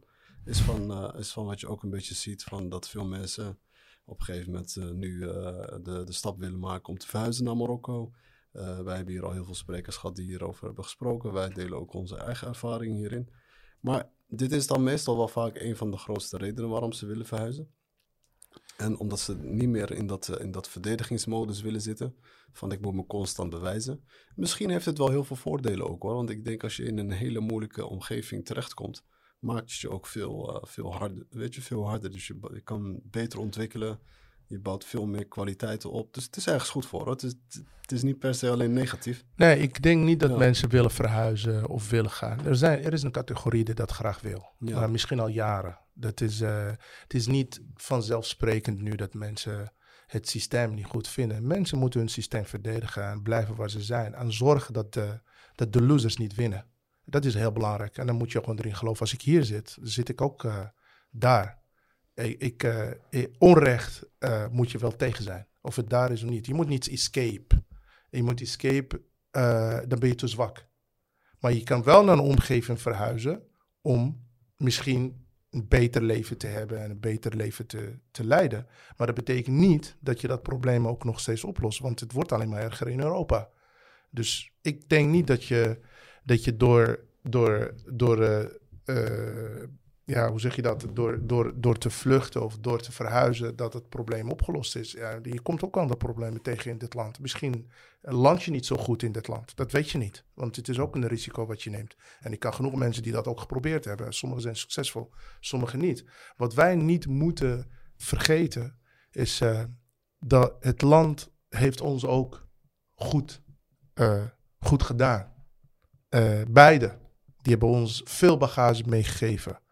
En als één incident, incident is of als één systeem wat niet goed werkt, betekent niet dat de rest jou niet wil. Want dat, dat, dat, is best wel gevaarlijk als we die conclusie in één keer zouden trekken. En dan doe je eigenlijk al die goede mensen die jou graag goed behandelen, en goed willen. Die ene docent van je dochter, die ene dokter van je, van je gezin, dan doe je die ook tekort. Eh, waar wij het moeten over hebben, is wij als gemeenschap moeten juist creatief genoeg zijn, actief genoeg zijn om dat te bestrijden. Racisme moet je bestrijden. Moet je niet zomaar toelaten. Ja, Eh. nou, dat ben ik mee eens. Maar ik bedoel, er zijn ook een heleboel. Ik, ga me, ik zou me daar niet mee bezighouden, weet je? Want ik, ik eh, heb geen zin om eh, iets te verdedigen wat totaal nergens op slaat. Nee, klopt, klopt. Ik kijk naar iedereen als mens, zijde. Het maakt niet uit wie je bent, maar dat is hoe ik ben. Maar er zijn velen die er anders naar kijken. Maar als je ook, laten we eens een, een bepaalde scenario's schetsen. Ja? Ja, Kijk, als je bijvoorbeeld kijkt naar Marokko. Marokko is een rising star. ja, En zeker. dat gaat in de komende jaren gaat dat, eh, zich eh, echt ontplooien en eh, mensen gaan het echt heel helder kunnen zien. En dat is denk ik ook waarom de aanleiding is dat waar- waarvoor ook heel veel mensen bijvoorbeeld deze kant op willen komen. Vaak is het misschien ook wel religie. Eh, sommigen zeggen van ja, ik voel me inderdaad niet goed. Ik heb geen zin om mezelf te verdedigen. Sommigen die zijn op zoek naar kansen en mogelijkheden. Die zien hier kansen. Dus er gaan een heleboel redenen zijn. Maar wat wij net zojuist bespraken, dat was gewoon één, één van Ja. de zoveelste reden. Dus, eh, maar hoe zie, zie je het dan niet dan dat je denkt van ja, dat die Marokkanen dan op een gegeven moment niet daar zo zitten? Kijk, eh, jij hebt een bepaalde verbondenheid altijd gehad. Ik ben zelf gewoon in Nederland geboren. En wij kwamen hier wel eens gewoon in- elke zomer op de vakantie, weet je, gewoon op vakantie. Maar ik voelde me wel altijd gewoon heel nauw betrokken. Ali is in principe, ja, op vakantie is hij geboren in Ja. Marokko, maar hij is, Dat is jullie in 1977. is de- Jullie is niet zo... eh, hij is in de zomer in Marokko geboren. Ja. Maar hij heeft heel zijn leven in Amsterdam gezeten. Maar hij had wel altijd dat, dat verbondenheid met Marokko. En ik weet dat dat met een heleboel Marokkanen zo is. Ja, En straks als je dan op een gegeven moment ziet... Want kijk, Europa is niet meer een van de fijnste eh, plekken om te zeggen van... Ja, ik zou daar willen wonen en ik zie daar echt toekomst in. Ik Ja. kijk, eh, kijk, we kunnen naar een paar hele grote aspecten gaan kijken. Het is een oude bevolking. eh, economisch, ja, hoe ver gaan ze nog kunnen komen? Wat gaat er gebeuren? Er zijn heel veel vragen. Alles is duur, mensen klagen. Dus het is niet een van de... En dan heb je nog de politieke agenda wat nog eens wordt doorgedrukt. Dus eh, het maakt het wel heel erg moeilijk als je toekomstgezien gaat kijken van... Ja, wat zou je dan doen? En dan vooral als Marokkaan zijn. Ik heb het dan niet over het stukje verdediging. Dat verdediging dat is op een gegeven moment niet het allerbelangrijkste. ja. Als je eenmaal bent gewend, ben je het gewend. We hebben, al, we hebben onszelf altijd al willen verdedigen. En zo, zo zijn we opgegroeid. Dit is wat we kennen, we kennen niks anders. Maar straks ga je op een gegeven moment heel veel kansen zien. Je gaat denken van, hè, het leven in Afrika gaat straks veel mooier zijn. Of Misschien. het leven in Marokko is straks veel mooier. Misschien, ja. die kans zou, zou kunnen. Dus dan, wat zou je dan denken? Dan heb je toch dan, dat die Marokkanen dan op een gegeven moment zouden zeggen van, ja, ja ik ga toch wel even naar Marokko, denk ik. Want ik zie Ja, kijk, zitten. Eh, daar, daar heb je gelijk in. Alleen, eh, we moeten wel eerlijk zijn. We moeten wel. En ook natuurlijk tijd ook. En natuurlijk ook eh, een belangrijk feit op tafel leggen. Ja. Wij zijn. Wij hebben geluk als Marokkanen. Geluk in de zin van. We zijn verbonden aan Marokko. We, zijn, we kunnen makkelijk. eh, Marokkanen in Nederland bedoel je niet? ja, Marokkanen overal in de wereld. Ik denk eh, hoe de Marokkanen in Nederland denken over Marokko is precies hetzelfde hoe eh, andere diaspora over Marokko denken. Eh, kijk, dat geluk hebben we. Dat we die verbinding altijd hebben. Het is niet eh, dat we altijd twijfelden aan Marokko. Alleen wat wij, wat wij willen is eh, dat Marokko die kansen biedt aan de diaspora. En die kansen zijn niet altijd, eh, altijd eh, er. Dus eh, dat, dat, dat, moeten we, dat moeten we heel goed, eh, goed, goed eh, benadrukken. Te- weet je dat, eh, dat president John F. Kennedy, die had echt een hele mooie uitspraak gedaan. De- die, Ja. zei, die zei van, die op een gegeven moment was, die, die gaf een toespraak en die zei tegen de Amerikanen, je zou eens een vraag aan jezelf moeten gaan stellen. En dat is, hij zei van, ja, je moet dus niet, je moet dus niet de vraag stellen aan jezelf, van ja, wat kan het land mij bieden, maar wat kan ik het land aanbieden? Als Ja. je, ik denk, als je, dat is een, een hele mooie uitspraak. Als je inderdaad met zo'n mindset hebt, dan ga je denk ik wel ook makkelijker in Marokko kunnen vloeien. In plaats van eh, dat je gaat zeggen van ja, de, de, de, Marokkaanse overheid doet niet heel erg veel. Nee, ik heb het eh, niet over Marokkaanse nee, overheid. ik zeg Het niet is een eh, ecosysteem. Ja. Hè? Een ecosysteem moet natuurlijk ook gezond en, en positief zijn. Want dan creëer je ook positieve ambassadeurs die, die het makkelijker maken, net als jullie actief zijn in Marokko en ik ook natuurlijk. Dat je ook een mooi verhaal kan vertellen, wat eerlijk verhaal kan vertellen, om mensen te stimuleren om zaken te kunnen doen in uh, Marokko. Uh, Dubai in 2003, 2005. Ik ben 2005 uh, eigenlijk uh, voor het eerst naar Dubai gegaan. En ik zag die ontwikkelingen. Die was ook leeg. Mensen wilden naar Dubai. Die hebben helemaal geen verbinding met Dubai. Hoe was het in 2005 trouwens dan? 2005 zijn ze net begonnen met uh, Palm Island. Uh, dat was toen een hele grote hype in de wereld. Uh, er was ook die oplichtingszaak toen in de tijd met de Nederlandse, Nederlandse ondernemers die heel veel mensen hebben opgelicht om huizen te bouwen op die, op op die eh, Palm, eh, eiland. Palm Eiland, ja. Ehm, maar het was leeg. Ik kom na zes maanden terug, er zijn nieuwe snelwegen gebouwd. Hmm. Eh, ze hebben mensen nodig.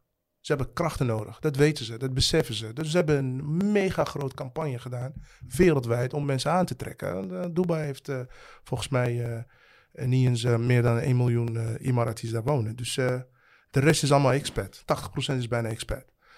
Om die vergelijking met Marokko te trekken, wij hebben geluk. We hebben bijna 5 miljoen Marokkaanse diaspora in de wereld wonen. Die allemaal hetzelfde droom hebben zo, zoals jij en ik. Die willen graag iets voor het land betekenen. Dat zegt ze allemaal. Wat ook JF Kennedy uh, heeft uh, heel goed, wat jij heel goed hebt verwoord. ook ook achterstaan. Dat weten ze. Er zijn ook heel veel mensen geweest die het geprobeerd hebben en niet gelukt is. Maar er zijn ook heel veel mensen geweest die verborgen zijn, die wij niet zien, maar die ook gelukt is. Het is niet dat het niet lukt. Alleen, het is niet van het gaat niet goed in Europa, dus we gaan verhuizen. Nee, we hebben dat altijd gehad. Wij wilden altijd mee ontwikkelen. We wilden graag een land die ook vooruit gaat, willen we ook vooruit helpen. En, die mindset, gelukkig, die zit bij heel veel Marokkanen. Neem onze ouders als voorbeeld. De investering die ze gedaan hebben. Vanaf de jaren 70. Huizen gebouwd, paleizen gebouwd. En maar altijd trouw geweest aan Nederland. Belasting betaald, alles gedaan hebben. Ze, ze hebben ook goed geïnvesteerd. En de generatie die nu komt, die heeft andere bagage. Onze ouders die hebben andere bagage, die hebben huizen gebouwd, real estate. In Marokko verder ontwikkeld. El Umrah Saba, dus de hardvaluta gewoon binnengebracht. Nu heb je een generatie die veel meer bagage heeft. Die nee, Marokko als Afrika heel hard nodig heeft. Alleen die matching moet nog plaatsvinden. Ja, dat is waar. En dan moeten we nu ervoor zorgen dat die matching komt. En dat is jullie rol. Dat jullie een positief verhaal gaan vertellen, maar jullie moeten ook zorgen dat het ecosysteem in Marokko aantrekkelijk is. Dat je hier je leven kan, kan maken. Dat je een trots Marokkaanse Nederlander of een Frans Marokkaan of een Marokkaan zelfs, als je zegt ik ben volledig Marokkaan, dat je hier kan komen en je kan je leven, leven bouwen. Dat je ook heel positief ingesteld wordt. En ook met die attitude komt uh, van, uh, van Jeff Kennedy quote. Ik kom hier, ik ga een bijdrage leveren aan de maatschappij. Dat hebben we ook gezien met uh, aardbeving. Je hebt gezien wat voor hart Marokkanen hebben. Ja. Allemaal. Zelfs de Marokkaan die hier woont, die niks heeft. Die echt het land wil vooruit helpen. Nou, denk je dat met die een paar, uh, weet je, een paar huizen die die mensen nodig hebben, dat de overheid dit niet kan betalen? De fonds is binnen een paar dagen met geld van, van het volk is vol. Mensen kwamen met vliegtuigen uit de hele wereld. Die kwamen gewoon met blote handen, kwamen ze mensen helpen, geld gegeven. Dus die kracht is er. Alleen, wat ik zeg, wat in Nederland is of wat in Europa speelt, kan niet 500.000 of 600.000 Marokkanen wegdrijven om hier te komen zitten. Als, als het tijd is, en rijp is en het gaat goed. En wij hebben, dat doen jullie, dat doen mensen net als ik of jullie, even het platform hier bieden. Even proberen dat het ook echt goed werkt. Je wil niet dat mensen komen en morgen teleurgesteld worden. Mensen denken dat ze morgen met geld komen en twee contacten bij binnen de familieleden hier kunnen investeren en succesvol kunnen worden. Nou, we moeten het niet over onze problemen gaan hebben van afgelopen jaren, van oplichtingen, van geld wat je kwijt bent. Ja, ja. we hebben het er soms over. Hoor. Dus, dus de, maar dat, dat heb je ook in, ja. in elk land. Ja, Alleen omdat wij die verbinding met Marokko sterk is, ja, zijn we wat kritischer, zijn we wat... Uh, ja, het is we love it, we hate it, we... ik, weet, ik weet niet hoe je het moet noemen, maar het is wel goed als we die als we die twee zouden, zouden, zouden splitsen. splitsen. Want er is genoeg geld vanuit Nederland naar Marokko altijd gestuurd. Ja, nog steeds altijd. En vooral als het, als het gaat, dat, dat grootst geld uh, van het diaspora die naar Marokko gestuurd wordt. het, eh, 2023 was... eh, 2020, in, in de COVID-tijd. Die heeft alle records gebroken. Ja, ja. Dus dat zegt al genoeg. De vraag nu is: Marokko is een rising star, die heeft de hele wereld nodig. Wil je, wil je de, de rising star van Afrika worden? Wil jij straks de WK gaan organiseren? Wil jij andere dingen, dingen, dingen, dingen, dingen organiseren? Heb je een mankracht nodig? Dan zou ik zeggen: begin bij jouw diaspora, de jouw diaspora die kwaliteiten heeft Ja. en die graag wil terugkomen. Want er zit een grote groep die graag in Marokko wil wonen, niet terugkomen. Die wil wonen, die wil een leven bouwen. Die vinden het heerlijk, exotisch, Marrakesh, Tanja, eh, Sahara, alles. Dat, dat, dat willen. Ik ga niet vluchten omdat Marokko beter is, omdat die ander slecht is. Nee, als Marokko dat biedt, dan is de wereld, dan is de wereld welkom. En eh, daarom gaf ik het voorbeeld van Dubai. De wereld wil naar Dubai. Er zijn veel Nederlanders naar Dubai verhuisd. Ja, Ze konden geld maken, ze konden een beter leven hebben, de zon is goed. Marokko biedt dat allemaal. Ja. Alleen, het moet wel, wel verraslik. Het moet wel, Het ecosysteem moet... het eh, ecosysteem moet gewoon... En, en iedereen weet het. We moeten niet ook eh, een rooskleurig plaatje gaan plaatsen. Zeggen, nou, je kan morgen komen en, dan, eh, en dan kun je morgen succes boeken. Nee, je hebt... je hebt, eh, je hebt eh, veel trajecten die je moet doorlopen. Je moet vertrouwen bouwen. Je moet mensen zoals jullie ontmoeten die eigenlijk eh, de slagen van de zweep al genoeg gaten hebben. Die weten wat de kanalen, de kanalen die je moet bewandelen. En wat dat betreft qua Nederlanders of Nederlands-Marokkanen in, in Marokko is dat zeer beperkt. Ja. Ik bedoel, al die jaren dat ik hier actief ben of dat ik heen en weer ga, ontmoet ik heel weinig. En, en van één kant is dat misschien een, ja, alarmerend dat mensen niet durven te investeren voor Marokko. Dat Marokko iets zelf aan moet doen. Het is niet dat mensen het niet willen. Het is alleen, mensen zijn bang. Ze weten niet waar ze mee moeten beginnen. Plus, we hebben heel veel negatieve verhalen van vroeger, die nog steeds eh, in het netvlies van heel veel mensen nog steeds eh, vastzit. En dan ik denk dat dat, dat ook wel belangrijk is dat eraan gewerkt kan worden. Ja, dat moet doorbroken worden. Ja. Ja, en, en, en wat ik ook, eh door het uh, wel eens eerder over gehad, uh, jij en ik. Toen heb ik gezegd van ja, kijk, uh, waar, waar, ik ook wel hoop in zie. Of waar ik denk van ja, dit zou misschien mogelijk wel het, uh, mogelijk kunnen maken dat we de, het uh, ecosysteem van Marokko kunnen verbeteren. Is door gewoon nu in deze komende periodes of deze komende jaren ervoor te zorgen dat we die, die, die uh, ervaren en die keiharde werkende uh, ondernemers als allereerst in Marokko krijgen. Die, echt die kwalitatieve. En dat die ervoor zorgen dat ze uh, gewoon heel rustig klein beginnen. Uh, ga een sector in, uh, kijk wat je kan doen. Leer van al je fouten die je maakt. Probeer te netwerken. Daar gaan we straks nog een stukje over hebben. Dat is echt een van jouw sterkste kwaliteiten. Smart networking is het. maar dat die, het, dat die ondernemers zoals Ali en ik, en, maar ook zoals jij, dat die wel echt het verschil kunnen maken. En dat we ervoor kunnen zorgen dat, dat Marokko echt naar het volgende niveau gaat. Ja. En dat als we dan op dat moment uh, een stukje verder zijn en dat we ergens in 2030 zitten en het is verbeterd. En we hebben uiteindelijk vele, uh, op, op vele gebieden hebben we verbetering kunnen brengen. En er is ontwikkeling op het onderwijs en er is ontwikkeling in het gezondheidszorg. Dat mensen op een gegeven moment ook gaan beseffen van oké, okay, want kijk, de overgrootste gedeelte, dat zijn werknemers. En die willen, dat, daar zijn niks mis mee. Want die moet je ook hebben. Want ja, die willen gewoon een, die willen gewoon een, een mooi huis, die willen een mooie auto, die willen gewoon goed inkomen, die willen ja. gewoon goed voor hun uh, gezin kunnen zorgen. En that's it. Ja. En dat is wat nog steeds de dag van vandaag zeker wel in Marokko nog ontbreekt. Maar ik zie daar wel verandering in en ik denk, ik heb daar hoop in. Ik denk dat het gaat lukken. Dat is ook wel echt een van de redenen waarom wij de High Frequency podcast hebben. Oh, mooi, ja. mooi uitleg. Dat, dat, nu, nu weet ik wat high frequency okay. betekent. Hoge frequentie. ja, absoluut. Nee, zeker. Je hebt gelijk. Ja, daar, kan ik, uh, daar, kan ik, daar kan ik alleen mee eens, uh, mee zijn. En ik uh, denk, het enige wat je kan toevoegen is... ik denk dat de, de wil is, is, is groot. Ik, ik denk van beide partijen. Zowel het land als, als, als het volk. Alleen, je moet wel zorgen dat het sneller gaat. Want anders verliest, verliest een deel van het volk de hoop. Want dat is nu wat nu speelt in Marokko. Uh, van de ene kant, iedereen praat uh, over je dat, je, dat je. dat je bergen gouden hebt in het land, veel kansen. Marokko is, is de grootste Afrikaanse investeerder in Afrika. Dus ze zijn echt de Afrikaanse markt aan het, aan het exporteren, penetreren en het ontwikkelen ook. Maar van de andere kant, als je het hebt over investeringsklimaat ja, dat zijn allemaal grote bedrijven die ergens in Canitra staan. En uh, auto-industrie en dat soort, dat soort partijen. Maar als we het over de human capital, die, uh, die 5 miljoen Marokkanen die in het buitenland wonen. Ja, als je die, als je die, uh, als je, als je die wil hebben of een, of een deel daarvan wil overtuigen om hier te komen. Ja, daar heb je gewoon andere bagage voor nodig. Nou, dan moet je aan de cultuurontwikkeling wat doen, cultuursensitiviteit. Dan moet je andere sectoren beter ontwikkelen. Dan moet je erkennen uh, dat, de, dat de leiderschap zich moet, uh, moet, moet vooral leiderschap van bedrijven en van overheden, dat die zich moeten, moeten aanpassen op, die, op, op de doelgroep. Dat ze veel meer moeten doen om, om een welkom in sfeer te creëren in dit land. Uh, en daardoor denk ik dat er, uh, dat, er, dat er een grote deel van, van de gemeenschap zeker hier naartoe komen. En dan kunnen natuurlijk ook verborgen talenten ontdekt worden en verborgen sectoren verder ontwikkeld worden. Niet alleen sectoren die Marokko denkt van hey, die gaan we ontwikkelen, die hebben de meeste prioriteiten. Wat, uh, wat je continu bij de investeringsmaatschappijen hoort of de investeringsclubs hoort.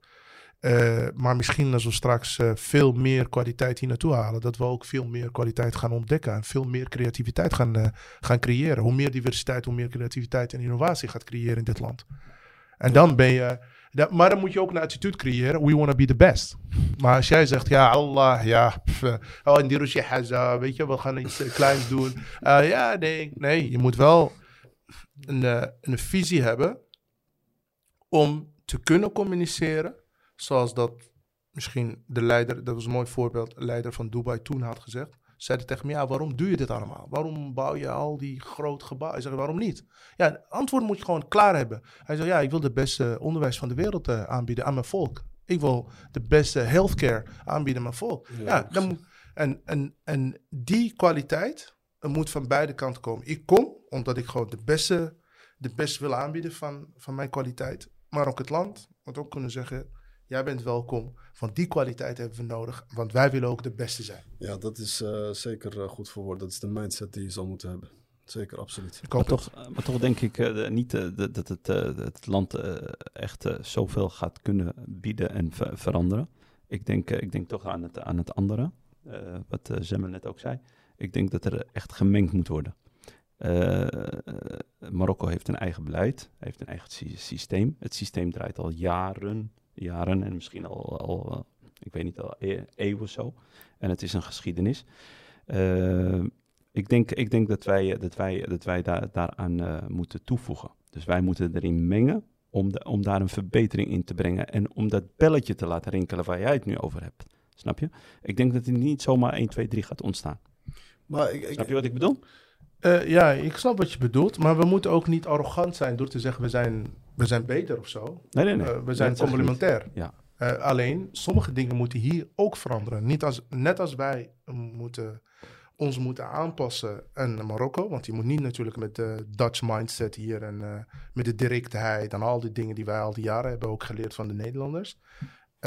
dat je hier makkelijke zaken kan doen. Je moet je ook aanpassen. Maar dat moet ook de Marokkaan van hier net zo goed doen. Zich aanpassen op die golf van de diaspora die hier komt, uh, komt, uh, komt, komt wonen of een bijdrage kan, uh, kan leveren aan de, aan, de, aan, de, aan de economische groei van dit land.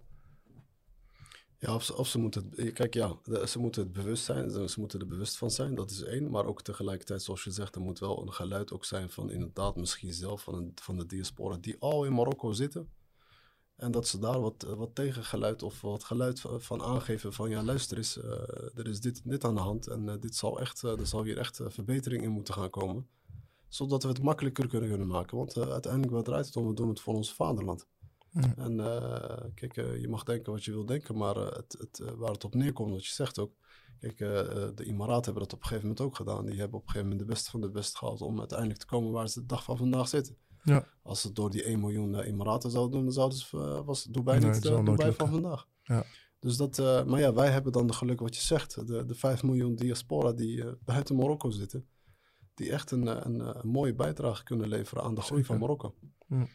Hey, maar om even terug te gaan, want we hebben hier, een beetje te, zijn hier een beetje te diep op ingegaan.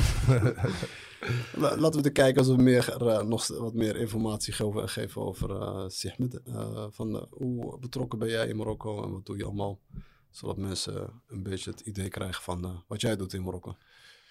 Ja, wat ik in Marokko doe. ik ben altijd betrokken geweest eh, vanuit Nederland eh, met allerlei initiatieven. Vooral ook eh, ontwikkelingshulp. We hebben vroeger zo'n fonds, Marokko Fonds, opgericht met een aantal mensen in Nederland. Daardoor hebben wij heel veel, heel veel projecten in verschillende gebieden in het land ge- ge- gefinancierd, geholpen. En, en daardoor ook hebben we ook Marokko beter leren kennen. Want wij zijn echt diep in Marokko gegaan. We hebben echt projecten in verschillende delen van Marokko gedaan. Hè? Het noorden, eh, het zuiden eh, en ook op verschillende, op verschillende sectoren of in ieder geval eh, disciplines. Zoals bijvoorbeeld vrouwengeweld, maar ook de dove educatie verder eh, eh, geholpen. Of, we hebben een van de grootste onderzoeken van, van de dove educatie van Marokko ooit, ooit, ooit uitgevoerd.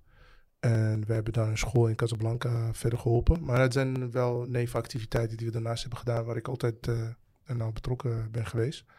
Maar ik zelf, afgelopen, afgelopen twee jaar, heb ik besloten om uh, veel actiever en uh, proactiever in Marokko te zijn door investeerders te begeleiden in Marokko. dus ik ben, ik ben in contact gekomen met een aantal aantal bedrijven die dat ook deden. En, dan gingen we ook territory marketing vooral focussen op uh, Sahara Maghribia. Dus uh, Gulmim, uh, Dakhla. We hebben grote events georganiseerd, zowel in Nederland, in Marokko, als in het buitenland, New York, Madrid, Londen.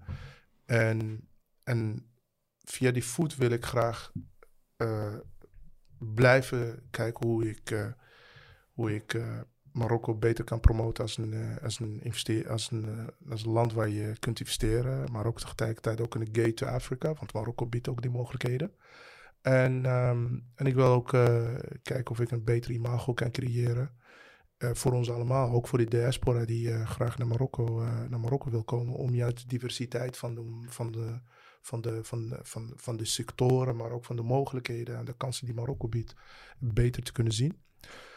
Uh, daarnaast heb ik afgelopen drie jaar heb ik, uh, heb ik, uh, investeer ik meer in cleantech startups en begeleiden van startups, coachen daarvan. we hebben hier, ik ben onderdeel van, van een klimaatinitiatief, of het heet Climate Launchpad, dat wat een incubator is voor cleantech en green, green business ideas in Marokko. Dat programma heb ik zelf gelanceerd, heb ik volledig gefinancierd. En dat doe ik nu al drie jaar. Het, is, uh, het zit in uh, 64 landen. Het is een van de grootste, is de largest, noemen ze dat, de largest clean tech en green business competition ideas in de wereld. Nou, dan heb je nationaal niveau, heb je, heb je, heb je, je begeleidt natuurlijk een aantal start-ups op het gebied van clean tech. Tegelijkertijd heb je competitie, dan kun je winnen op nationaal niveau en daarna regionaal niveau. Voor ons is het Afrika. En als je op uh, regionaal niveau wint, dan ga je naar de Global Grand Finals. Die vindt plaats in Nederland. Ja, daar geloof ik heilig in. Het is de nieuwe generatie startups die ik graag verder wil ontwikkelen. Ik ben nu in Marokko de cleantech ecosysteem aan het, aan het bouwen. Ik heb gelukkig een hele groot netwerk in de afgelopen tijd ontwikkeld. Met universiteiten, met innovation labs, met, met alle, alle, alle, alle grote centra die, die eigenlijk ondernemerschap proberen te ontwikkelen. Het is minder ontwikkeld dan bijvoorbeeld andere Afrikaanse landen.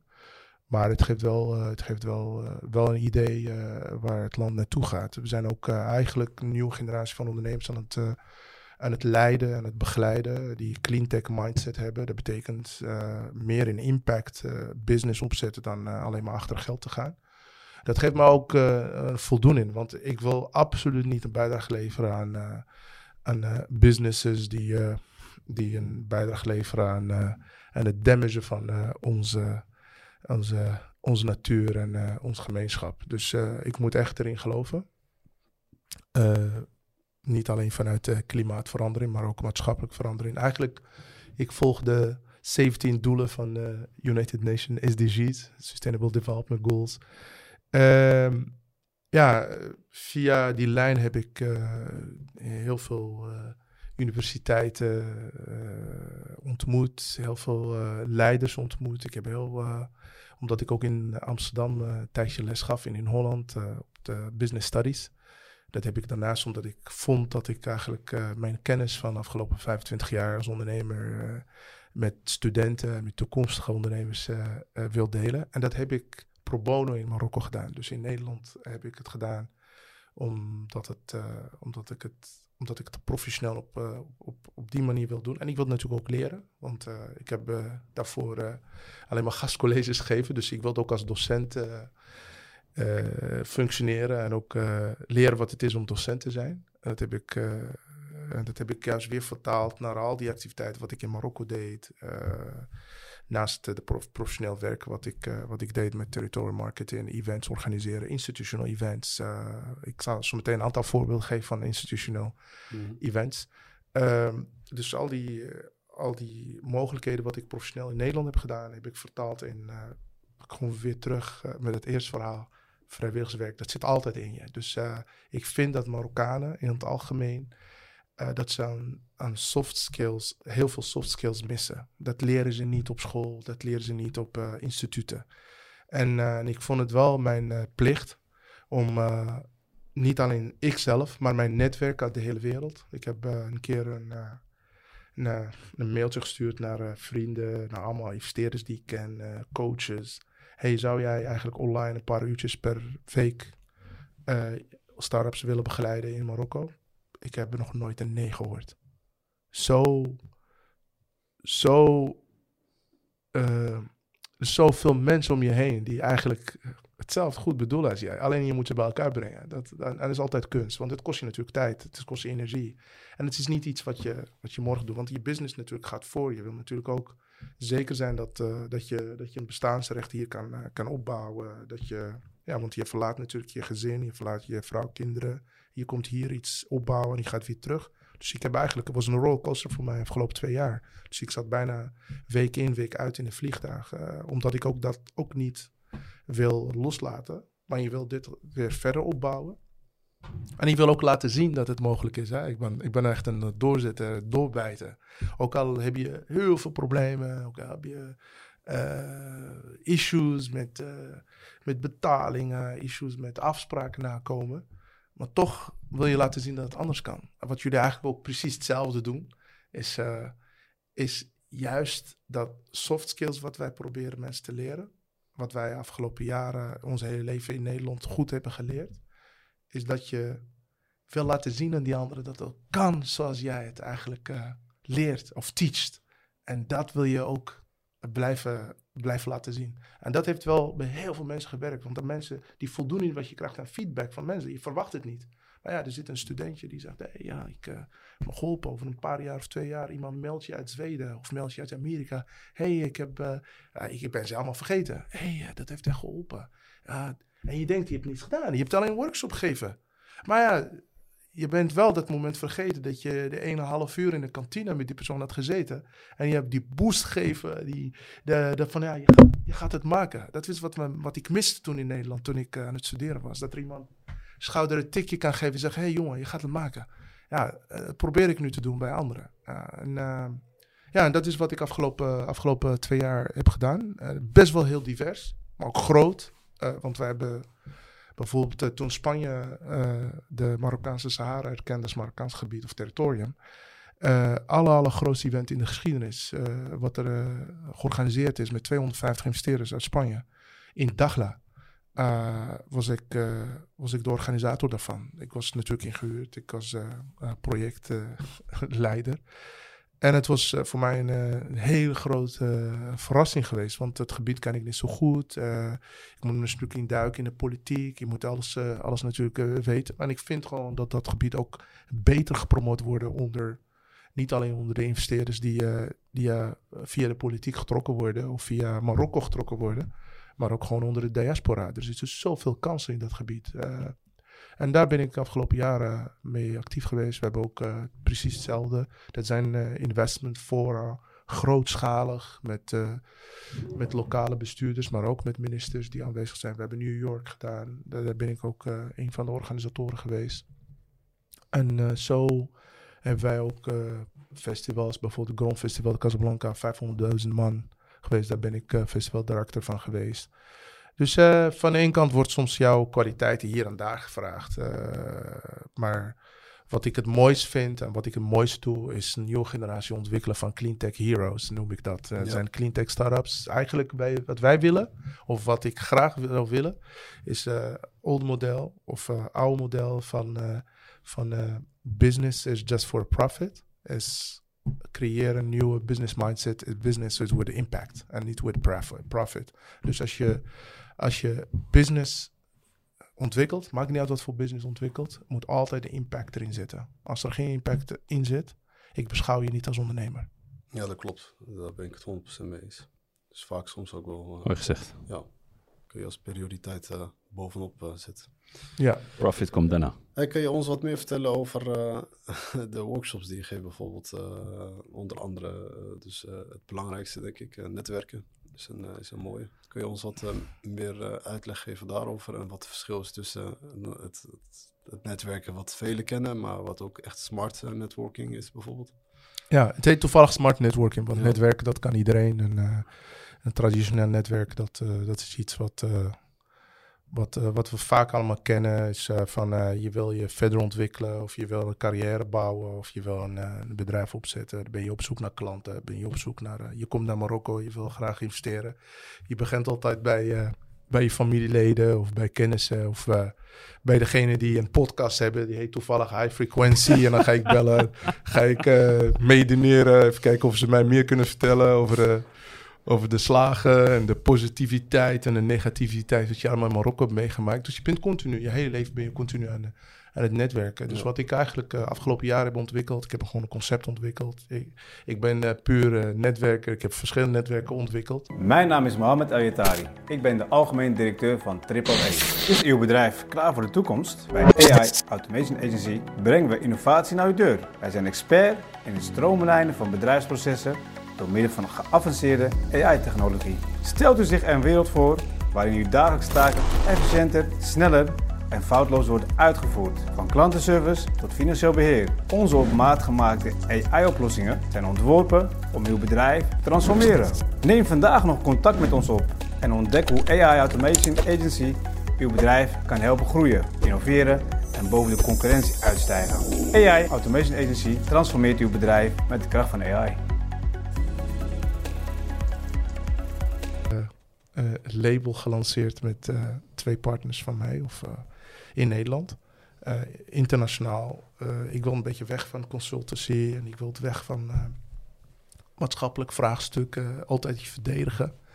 Dat is trouwens een antwoord op jouw eh eerdere vraag. Dat is een hele, hele belangrijk punt trouwens, om toch terug te komen. De ellende van je steeds, eh, je steeds verdedigen als Marokkaan in Nederland. Dacht ik, ga toch totaal iets anders doen.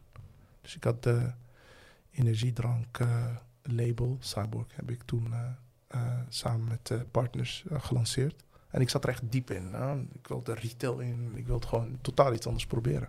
Wat toch niet, niet goed afgelopen is. Omdat ik het gewoon geen ethische business vond. Dus ik heb gewoon gelijk afscheid van genomen. Na natuurlijk heel veel geld verloren in de tijd. Maar eh, Wa- was dat ook het moment dat je dacht van ja, die impact is belangrijk? Nee, dat was er altijd. Alleen je eh, maakt altijd een misstap als je, als je, als je zoekend bent. Eh, Hmm. We zijn altijd, ons hele leven zijn we zoekend. Je maakt soms gewoon misstappen. En dat was gewoon een misstap geweest. En, ehm, maar impact was, eh, zoals ik al zei, is vanaf eh, de tijd dat ik in Nederland zat. Ik geloof gewoon eh, investeren in maatschappij. En alles wat ik doe moet gewoon kosher zijn. Eh, je hoopt dat je, dat je elke business wat je doet. eh, daarom vind ik het moeilijk in eerste instantie in Marokko. Omdat je gewoon in, eh, in Nederland altijd ja, je, doet, je probeert gewoon ehm, ethisch te handelen in alles wat je doet. Gelukkig heeft dat ook veel geleerd in Nederland. Eh, en ja, dan wil je toch dat... Ja, je wo- wordt eh, met het dagje ouder en je wil dat gewoon blijven doen. Eh, dat, dat is gewoon het mooiste wat er is. En niet dat je een keer verleid wordt door het geld. En, eh, en dan maak je de misstappen. Soms ook eh, misstappen in de zin van corruptie of... eh, dat er iemand zegt, ja, ik ga dit voor je doen. Ja, je komt naar Marokko, ja, ik kan het voor je snel regelen. Maar ja, je denkt van, het is makkelijk. Het is eigenlijk door iedereen, wordt door iedereen gedaan. Maar als je heel goed over nadenkt, is het gewoon corruptie. En dan trek ik me terug. En als ik wel naar huis ga, slaap ik wel lekker. Ik wil dat geld niet. Nou, met die mindset heb ik altijd eh, gewerkt. En wil ik ook blijven werken. Alleen ja, zoals ik al zei, met energiedrank. In het begin vond je het interessant. Eigen label. Mooi. Ik wil eigen product altijd hebben. Eh, alleen, uh, dat was een verkeerde keuze geweest. En uh, ik had liever dat geld in een e-commerce business, in boeken kunnen stoppen. Want het is precies hetzelfde. Je verkoopt gewoon een drankje. Dan had ik net zo goed water kunnen verkopen. Had ik misschien heel veel succes mee gehad. Ja. Alleen, het was een leerschool geweest. Maar om terug te komen, Maar toen het fout dat- ging... Was dat voor jou echt de val, eh, een van jouw eh, projecten waar je... Ja, ja eh, zeker. zeker. Er was, eh, eh, want op een gegeven moment heb je natuurlijk alles wat je raakt, wordt goud. dus eh, je, je, je bent ook zelfverzekerd. Je denkt van, nou, dit gaat gewoon werken. En het heeft waarschijnlijk ook niet gewerkt omdat er geen barke in zit. Eh, en dat is misschien ook eh, mijn bijgeloof. ja. Dus, eh, maar wat ik eigenlijk wilde zeggen om terug te komen naar netwerken, is eh, geen fout. Je denkt van, iedereen is jaloers op mijn netwerk. Iedereen weet wie, wie ik ben. Eh, iedereen komt mijn netwerk eh, opzoeken of in ieder geval ophalen. En ja, dan zit je vast. Je weet niet waar je moet beginnen. Je weet niet waar je moet vragen. Je weet niet wie je gaat helpen, want je zit aan het faillissement. Eh, je zit aan de, aan de grond. En eh, toen eh, besefte ik eigenlijk dat een groot netwerk is eigenlijk niks. Het stelt niks voor. Ik heb een map. Vroeger hadden we visitekaartjes. Duizenden visitekaartjes in een map. Altijd secretaris. Ik binnenkwam, ben ik bij een conferentie geweest, kwam ik met een stapel van 50 in. Ik zei hier, stagiaires, veel van die, van die dingen, van, van die dingen ingevoerd voor mij in de PC en zo. Maar toen dacht ik van, nee, zo werkt het niet. Ik moet eigenlijk mijn netwerk veel smarter gebruiken. Het is ook een, leven, een, een, een, eh, levensverhaal wat je, wat je ook daarnaast vertelt in die, in die sessies. Ook de goede, goede voorbeelden van, eh, van wat je meegemaakt hebt met een netwerk waar je eigenlijk niet een netwerk is. En wat je daarmee hebt gedaan. Ik gaf een mooi voorbeeld. Ik zat eh, in een bestuur van een bank in Nederland. We hadden een algemene ledenvergadering. En kwam ik daar. Ja, je bent natuurlijk jong, eh pak aan, eh, eh, donker, Marokkaan.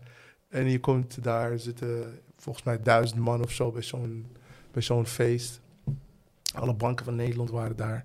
En ja, je weet niet met wie je moet connecten. Zoveel mensen. Maar je hebt de skills. Ja, ik, heb daar ik heb daar geen problemen mee om die connectie te maken. Alleen toen die dag had ik, had ik eh, veel, eh, veel moeite mee. Allemaal grijze mannen, oud. Ik had er geen zin. Je hebt ook een moment dat je geen zin in hebt in een feestje, maar je gaat. En je wil met niemand praten. Het liefst eh, praat ik met een schoonmaker of met de bar. bij- de, bij de bar, weet je, zit je bij, bij, de, bij de ober of bij de barvrouw of man te kletsen. Over niks aan alles. En toen komt een oude man naar mij toe. En die zei van, van ja, hi, eh, is goed. wat doe je hier? Ik zei, ja, het, net, als, eh, net als u, ik ben aan het, aan het luisteren. En ik weet niet wat er gebeurd was. En eh, ineens had het over Obama. Het was 2008. En Obama in die tijd, ja, dat was, eh, dat was een hype. Dat was big.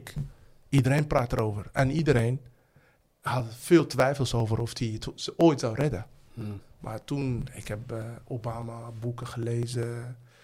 Eh, ik ben in Amerika in de tijd geweest. Ik heb de campagne van dichterbij meegemaakt. Ik heb aan de campagne gewerkt in Chicago. Eh, gelukkig door het netwerk heb ik de platform gekregen om eh, een bijdrage te leveren aan een campagne. In de stad waar hij was. In de week dat hij nog won. Maar dat kwam. ja, dat, dat, kwam, later, dat kwam later. Dus ik zei, ja, hebt u zijn boek gelezen? Eh, zegt hij, nee, eh, wat voor boeken? Ik zeg, ja, hij heeft er twee boeken geschreven. En als, je, als u die boeken leest, dan ziet u dat die man visie heeft. Eh, ik zeg, oh. Ik zei, ik zei, ja, ik heb een boek thuis. Ehm, ik, kan, ik kan hem naar u sturen, maar ik moet me één ding beloven. Toen werd ik zakelijk. Ik zei, ja, één ding beloven. Want ik zag dat hij gewoon echt luisterde. En hij, eh, hij, vond, het, hij vond het een mooi verhaal dat ik dat, dat, ik dat vertelde. En toen zei hij van, hé, hey, eh, ja, wel, eh, ik zeg ja, ik stuur hem. Maar ik vind wel, als je klaar bent, dat je hem naar iemand anders stuurt om hem te inspireren. Oh, dat vond hij een prachtig verhaal. En ik weet, hij gaat het nooit vergeten. En hij geeft me zijn visitekaartje. En bleek dus de voorzitter van Siemens te zijn. Oh, dat is spannend. Ja, tot de dag van vandaag. eh we mailen met elkaar. Eh, ook al eh 15 jaar niet gesproken. Eh, dan heb je dat netwerk. Alleen de vraag is, Eh, hoe ga je ermee om? Wat doe je ermee? Wat voor impact heb je op het netwerk? En soms zijn het kleine gebaren. Ik heb ook een ander voorbeeld. Is van, ja, ik heb in een conferentie gezeten. Ik heb zoveel mensen gesproken. En dan ga je naar huis. Nee, selecteren op drie, twee mensen die graag nog een verbinding mee willen leggen. En in dezelfde avond ga je naar het hotel. Dat was een van de adviseurs van de koning hier in Marokko. Die zei dat ooit tegen mij. Hij zei, ik ga pas naar bed als ik die mensen heb gemeld. En een statement heb gemaakt. Want dat gaan ze nooit vergeten. Maar dan heb ik zelf geselecteerd met wie ik wil eigenlijk uh, uh, contact wil houden. En, dat zijn allemaal van die kleine dingen die we elke dag meemaken. Maar niet, dan moet je niet komen met het verhaal van... Uh, ik heb je ontmoet, ik heb je visitekaartje... en over een jaar mij gaat mailen en zeg je... hey, ken je me nog? Nee, tuurlijk ken ik je niet. Ik, heb, ik, zie, ik zie miljoenen mensen. Je hebt, je hebt zeker geen indruk op me gemaakt. Of ik heb geen indruk op je gemaakt. Al dit soort kleine tips en tricks... die neem ik mee in mijn verhaal natuurlijk. plus, je wil ook mensen vertellen hoe zij het moeten opbouwen. dat, dat heb ik, uh, dat heb ik uh, jarenlang gedaan met ogen dicht. En, en dat vind ik altijd leuk om te doen. Nu wat minder, om eerlijk te zijn. Ik, ja. Ja, ja nu, nu, wat minder. Ik heb zoveel mensen gezien. Mooi man. Hey, en hoe, hoe, is jouw kijk bijvoorbeeld naar de toekomst toe? We zouden graag jouw mening willen weten. En natuurlijk met jouw ervaring en expertise die je nou momenteel hebt in Marokko. Maar ook gewoon de toekomst van Marokko. Hoe kijk jij daarna, maar ook naar de toekomst van Afrika? Ja, dus, dat is een hele belangrijke vraag. Uh, ik denk uh, Marokko biedt absoluut veel kansen. Absoluut. En ook met het oog op de, op de ontwikkeling van een aantal sectoren er zijn. Kijk, het is natuurlijk makkelijk om kritiek te leveren op een systeem of een ecosysteem wat, uh, wat misschien wat stroef is. en al verhalen die je elke dag hoort van, van mensen die, die, die, ja, die slechte ervaringen hebben.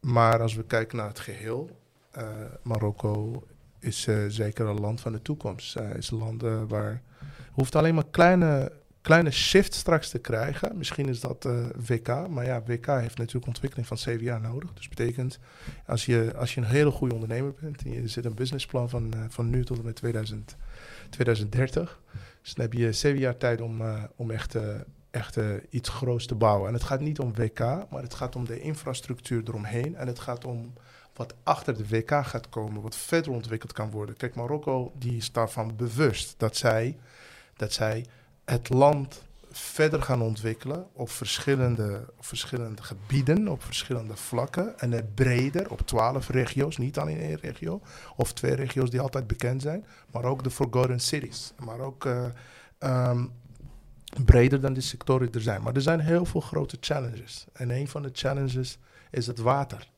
Uh, we moeten niet denken van uh, hoe het nu gaat is prima. Nee, er moet echt wat creatiever, wat innovatiever oplossingen gaan komen. Vandaar dat cleantech heel belangrijk is. Vandaar dat de investering van het buitenland belangrijk is. Vandaar dat de innovatie van de diaspora belangrijk is. Ze hebben niet Marokkanen nodig die hier nog flat gebouwen gaan bouwen. Ze hebben Marokkanen die al die sectoren verder kunnen ontwikkelen. En Marokko biedt die kans, of Marokko is de brug naar Afrika. Weet je hoe ingewikkeld het is om in Afrika zaken te doen? En Marokko kan dat voor je faciliteren als investeerder om in Afrika te doen, want ze hebben infrastructuur.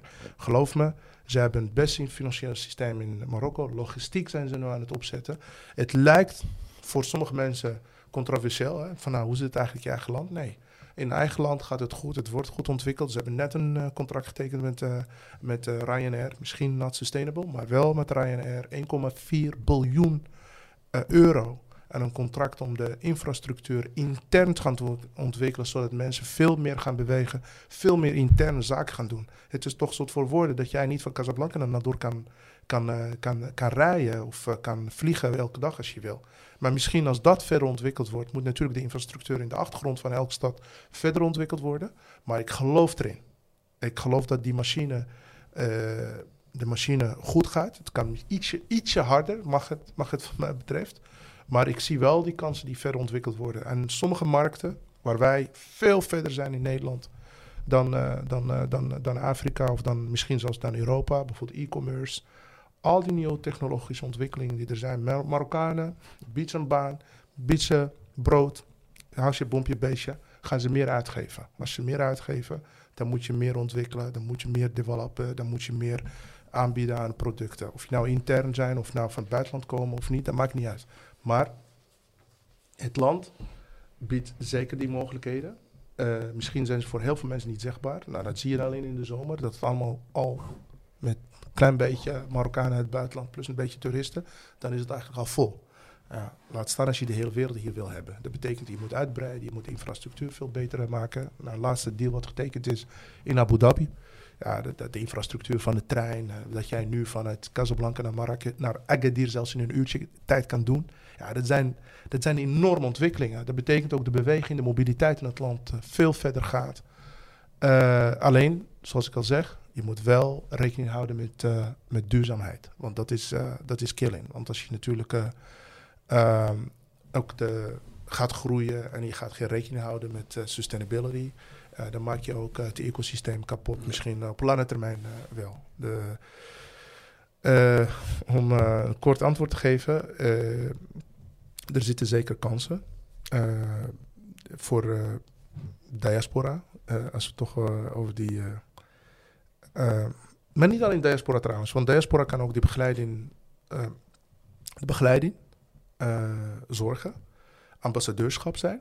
Dus uh, geloven dat Marokko kan groeien, dat positieve mindset uh, hebben om investeerders aan te trekken. Dat heb ik nu trouwens ook met cleantech. Hè. Ik merk dat er steeds nu, we zijn natuurlijk, we hebben meer dan 100 startups, cleantech startups in, in ons portfolio afgelopen drie jaar. Er zitten gewoon champions. En als wij ervoor kunnen zorgen dat die champions straks misschien topondernemers kunnen worden, of unicorns, unicorn zelfs uh, kunnen worden in, in Afrika, uh, dan maak je de deur open voor grote investeerders om te kunnen investeren. Nou, sterker nog, dat is iets wat, wat nu aan het spelen is als het gaat om Marokko. Het enige wat er nu moet nog veranderen is de, de de regulering van financiën in Marokko. De overheid moet eraan werken om het een beetje een aantrekkelijke klimaat te maken voor de investeerders. Dat is de enige. Als dat goed gaat, geloof me, dan, zijn we, dan, dan zitten we straks in top 3 van Afrika. Naast Zuid-Afrika en, uh, en, Egypte en misschien uh, Rwanda en Kenia. Nu Marokko loopt achter in bepaalde zaken.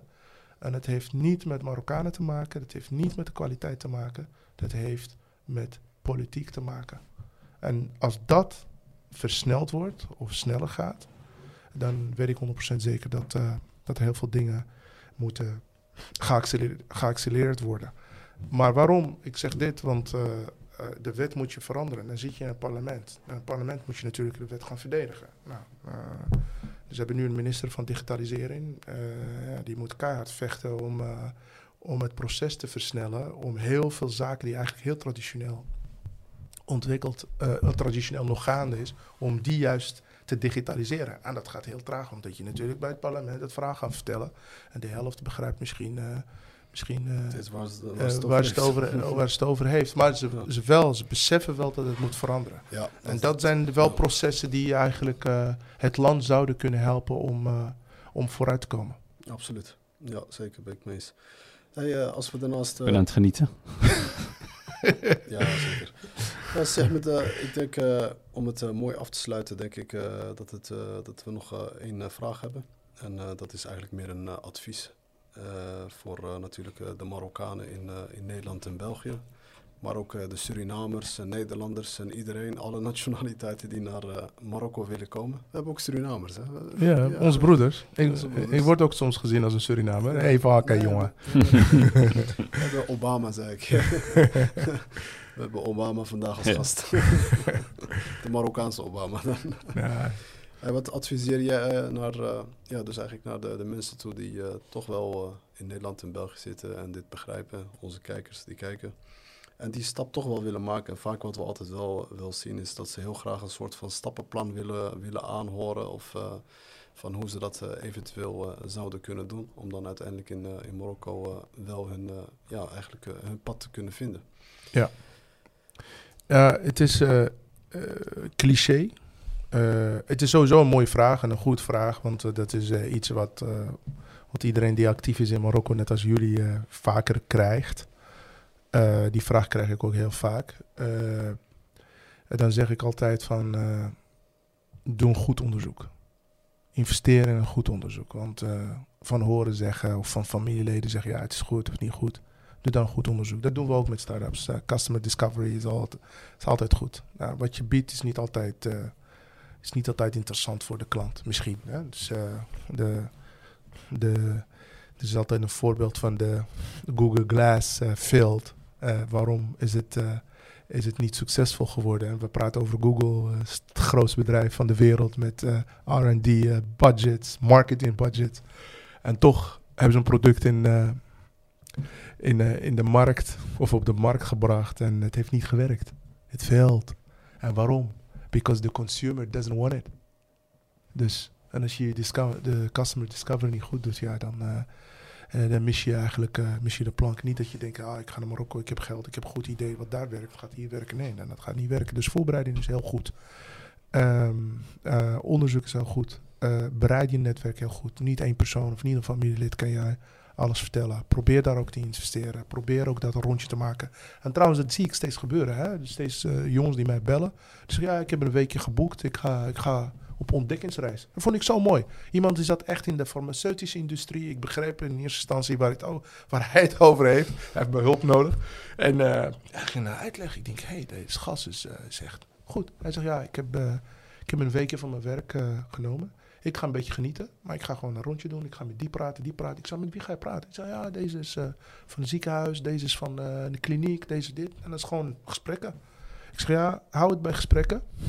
En blijf gesprekken voeren, want dat is heel belangrijk. En niks beloven en niks doen. Dus dat is heel belangrijk. En, uh, en twee, probeer, probeer mensen die, die het al gedaan hebben, of probeer daar een link mee te leggen. Probeer daar uh, misschien partnership mee te bouwen. Ook al is het gewoon een partnership van, uh, van MOU tekenen. Dat je, dat je zaken op bepaalde gebieden kan samen doen of niet. Maar probeer dat ook te, te doen. Uh, dat doe je natuurlijk op basis van, uh, van, van trouw en gevoel.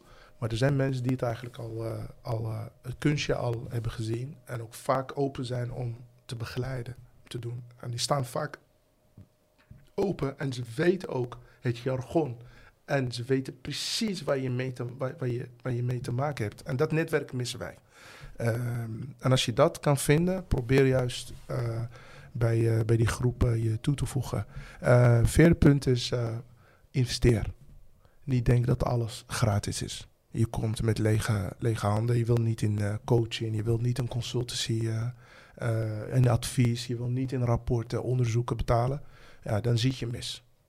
Want dan begin je met iets zonder kennis, zonder goed onderzoek, zonder investering.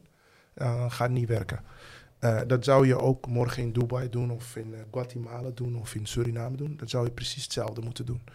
Um, ja, het laatste is, uh, je moet lange adem hebben. Ja. Je moet niet denken, komen. Dus daarom zeg ik, het is cliché. We willen natuurlijk altijd snel, snel, snel zijn. Maar ik zou het gewoon op, op zijn Nederlands doen. Plannen. Plannen en stapsgewijs blijven doen. Aan lange termijn denken. En niet morgen kunnen scoren. Je weet gewoon, dat je eerst twee jaar altijd een investering is. Het is niet uh, quick wins. Dus uh, uh, ja, dat, dat, dat, dat, is misschien, dat zijn misschien de, de, de, de punten die ik, die ik met het publiek kan delen. Ja, ja. Voor de rest, voor de rest is follow your, your, your guts and, and, and just do it. Ja, je moet het doen, je moet niet twijfelen. Je moet niet denken van, hé, hey, het is niet mijn tijd. Nee, je moet het gewoon doen. Je moet je moet uh, de vliegtuig pakken en, uh, of uh, auto pakken en rijden en aan starten. Mooi, zeker. Mooi advies. Al deze punten die je nu hebt opgenoemd, die sluiten bij onze adviezen aan. dus, ja, klopt, volledig. Dit zijn, dit zijn de belangrijkste punten die wij ook meestal mee, meegeven. Ja, en, dus, en, en het laatste, geniet ervan. Ja. Geniet ervan. want het land, het land biedt enorm veel mogelijkheden. Het is niet zoals vroeger. Je kan nu makkelijk naar Rabat met de trein van Tanza naar Rabat in een uurtje. Ja, dan kun je, kun je van Rabat genieten. Als je, als je Rabat niet goed vindt, rij verder naar uh, Casablanca. Als je Casablanca niet goed vindt, nog twee uurtjes naar Marrakesh in een riad voor 25 euro per nacht. En een ontbijt van 10 dirham. Dus geniet van wat je doet. Ja, ja dat zijn de mooie dingen. Absoluut. Zeg me, de, waar kunnen mensen je terugvinden? via LinkedIn, denk ik, hè? Als LinkedIn, eh, straks niet, eh, eh, al mijn e-mails. LinkedIn niet te veel vragen stellen. Niet te veel vragen stellen. 06. ja, ja, die heeft iedereen, man. Zo, wordt, eh, Ah, Oké, eh, we, zetten, we zetten je gegevens in de beschrijving. Nee, LinkedIn, Ahmed Lahouz met L-A-R-O-U-Z. Verder, ik zou het niet weten. We En, zetten je link eh, bij, eh, bij ja, Instagram, als je een beetje wil zien wat ik aan het doen ben in Marokko. Want ik, Ja. ik, ik probeer, eh, om eerlijk te zijn, eh, dat moet ik echt eh, even erbij zeggen. Het is niet show-off. Het is juist wat ik doe. Het is echt om andere mensen te inspireren om het zelf te doen. Mm. Om anderen weer eh, een beetje een boost te geven om te geloven in datgene wat we proberen op te bouwen. Want dat doen jullie ook, dat doe ik ook. We zijn echt aan het investeren in de Marokkaanse gemeenschap. We zijn aan het investeren in de upcoming generations. En niet alleen, want ik zie nu ook in heel veel dingen die we doen, dat er heel veel Afrikanen tussen zitten. Gisteren bijvoorbeeld, toen ik een, eh, een smart networking, een cleantech eh, workshop gaf, eh, de helft was Afrikaans. En, eh, en het is gewoon mooi om te zien dat je, dat je met de kennis en kunde wat je in Nederland hebt allemaal ontwikkeld, hè, de bagage wat je daar hebt en dat je dat met, eh, ah, met een wereld kan, eh, kan delen, de toekomstige leiders kan delen, dat weet je niet. Eh, er zitten gewoon mensen met hoge ambities. Ik heb een keer een jongen uit Nigeria gevraagd van, ah, wat wil je worden? Hij zei, ik wil president worden. En, eh, eh, ik, denk, ik denk eh, heb ik je goed gehoord? En dan, eh, nee echt, dat is een shock. Mm. Want, want wij denken klein. Die man, bam, uh, strafgene.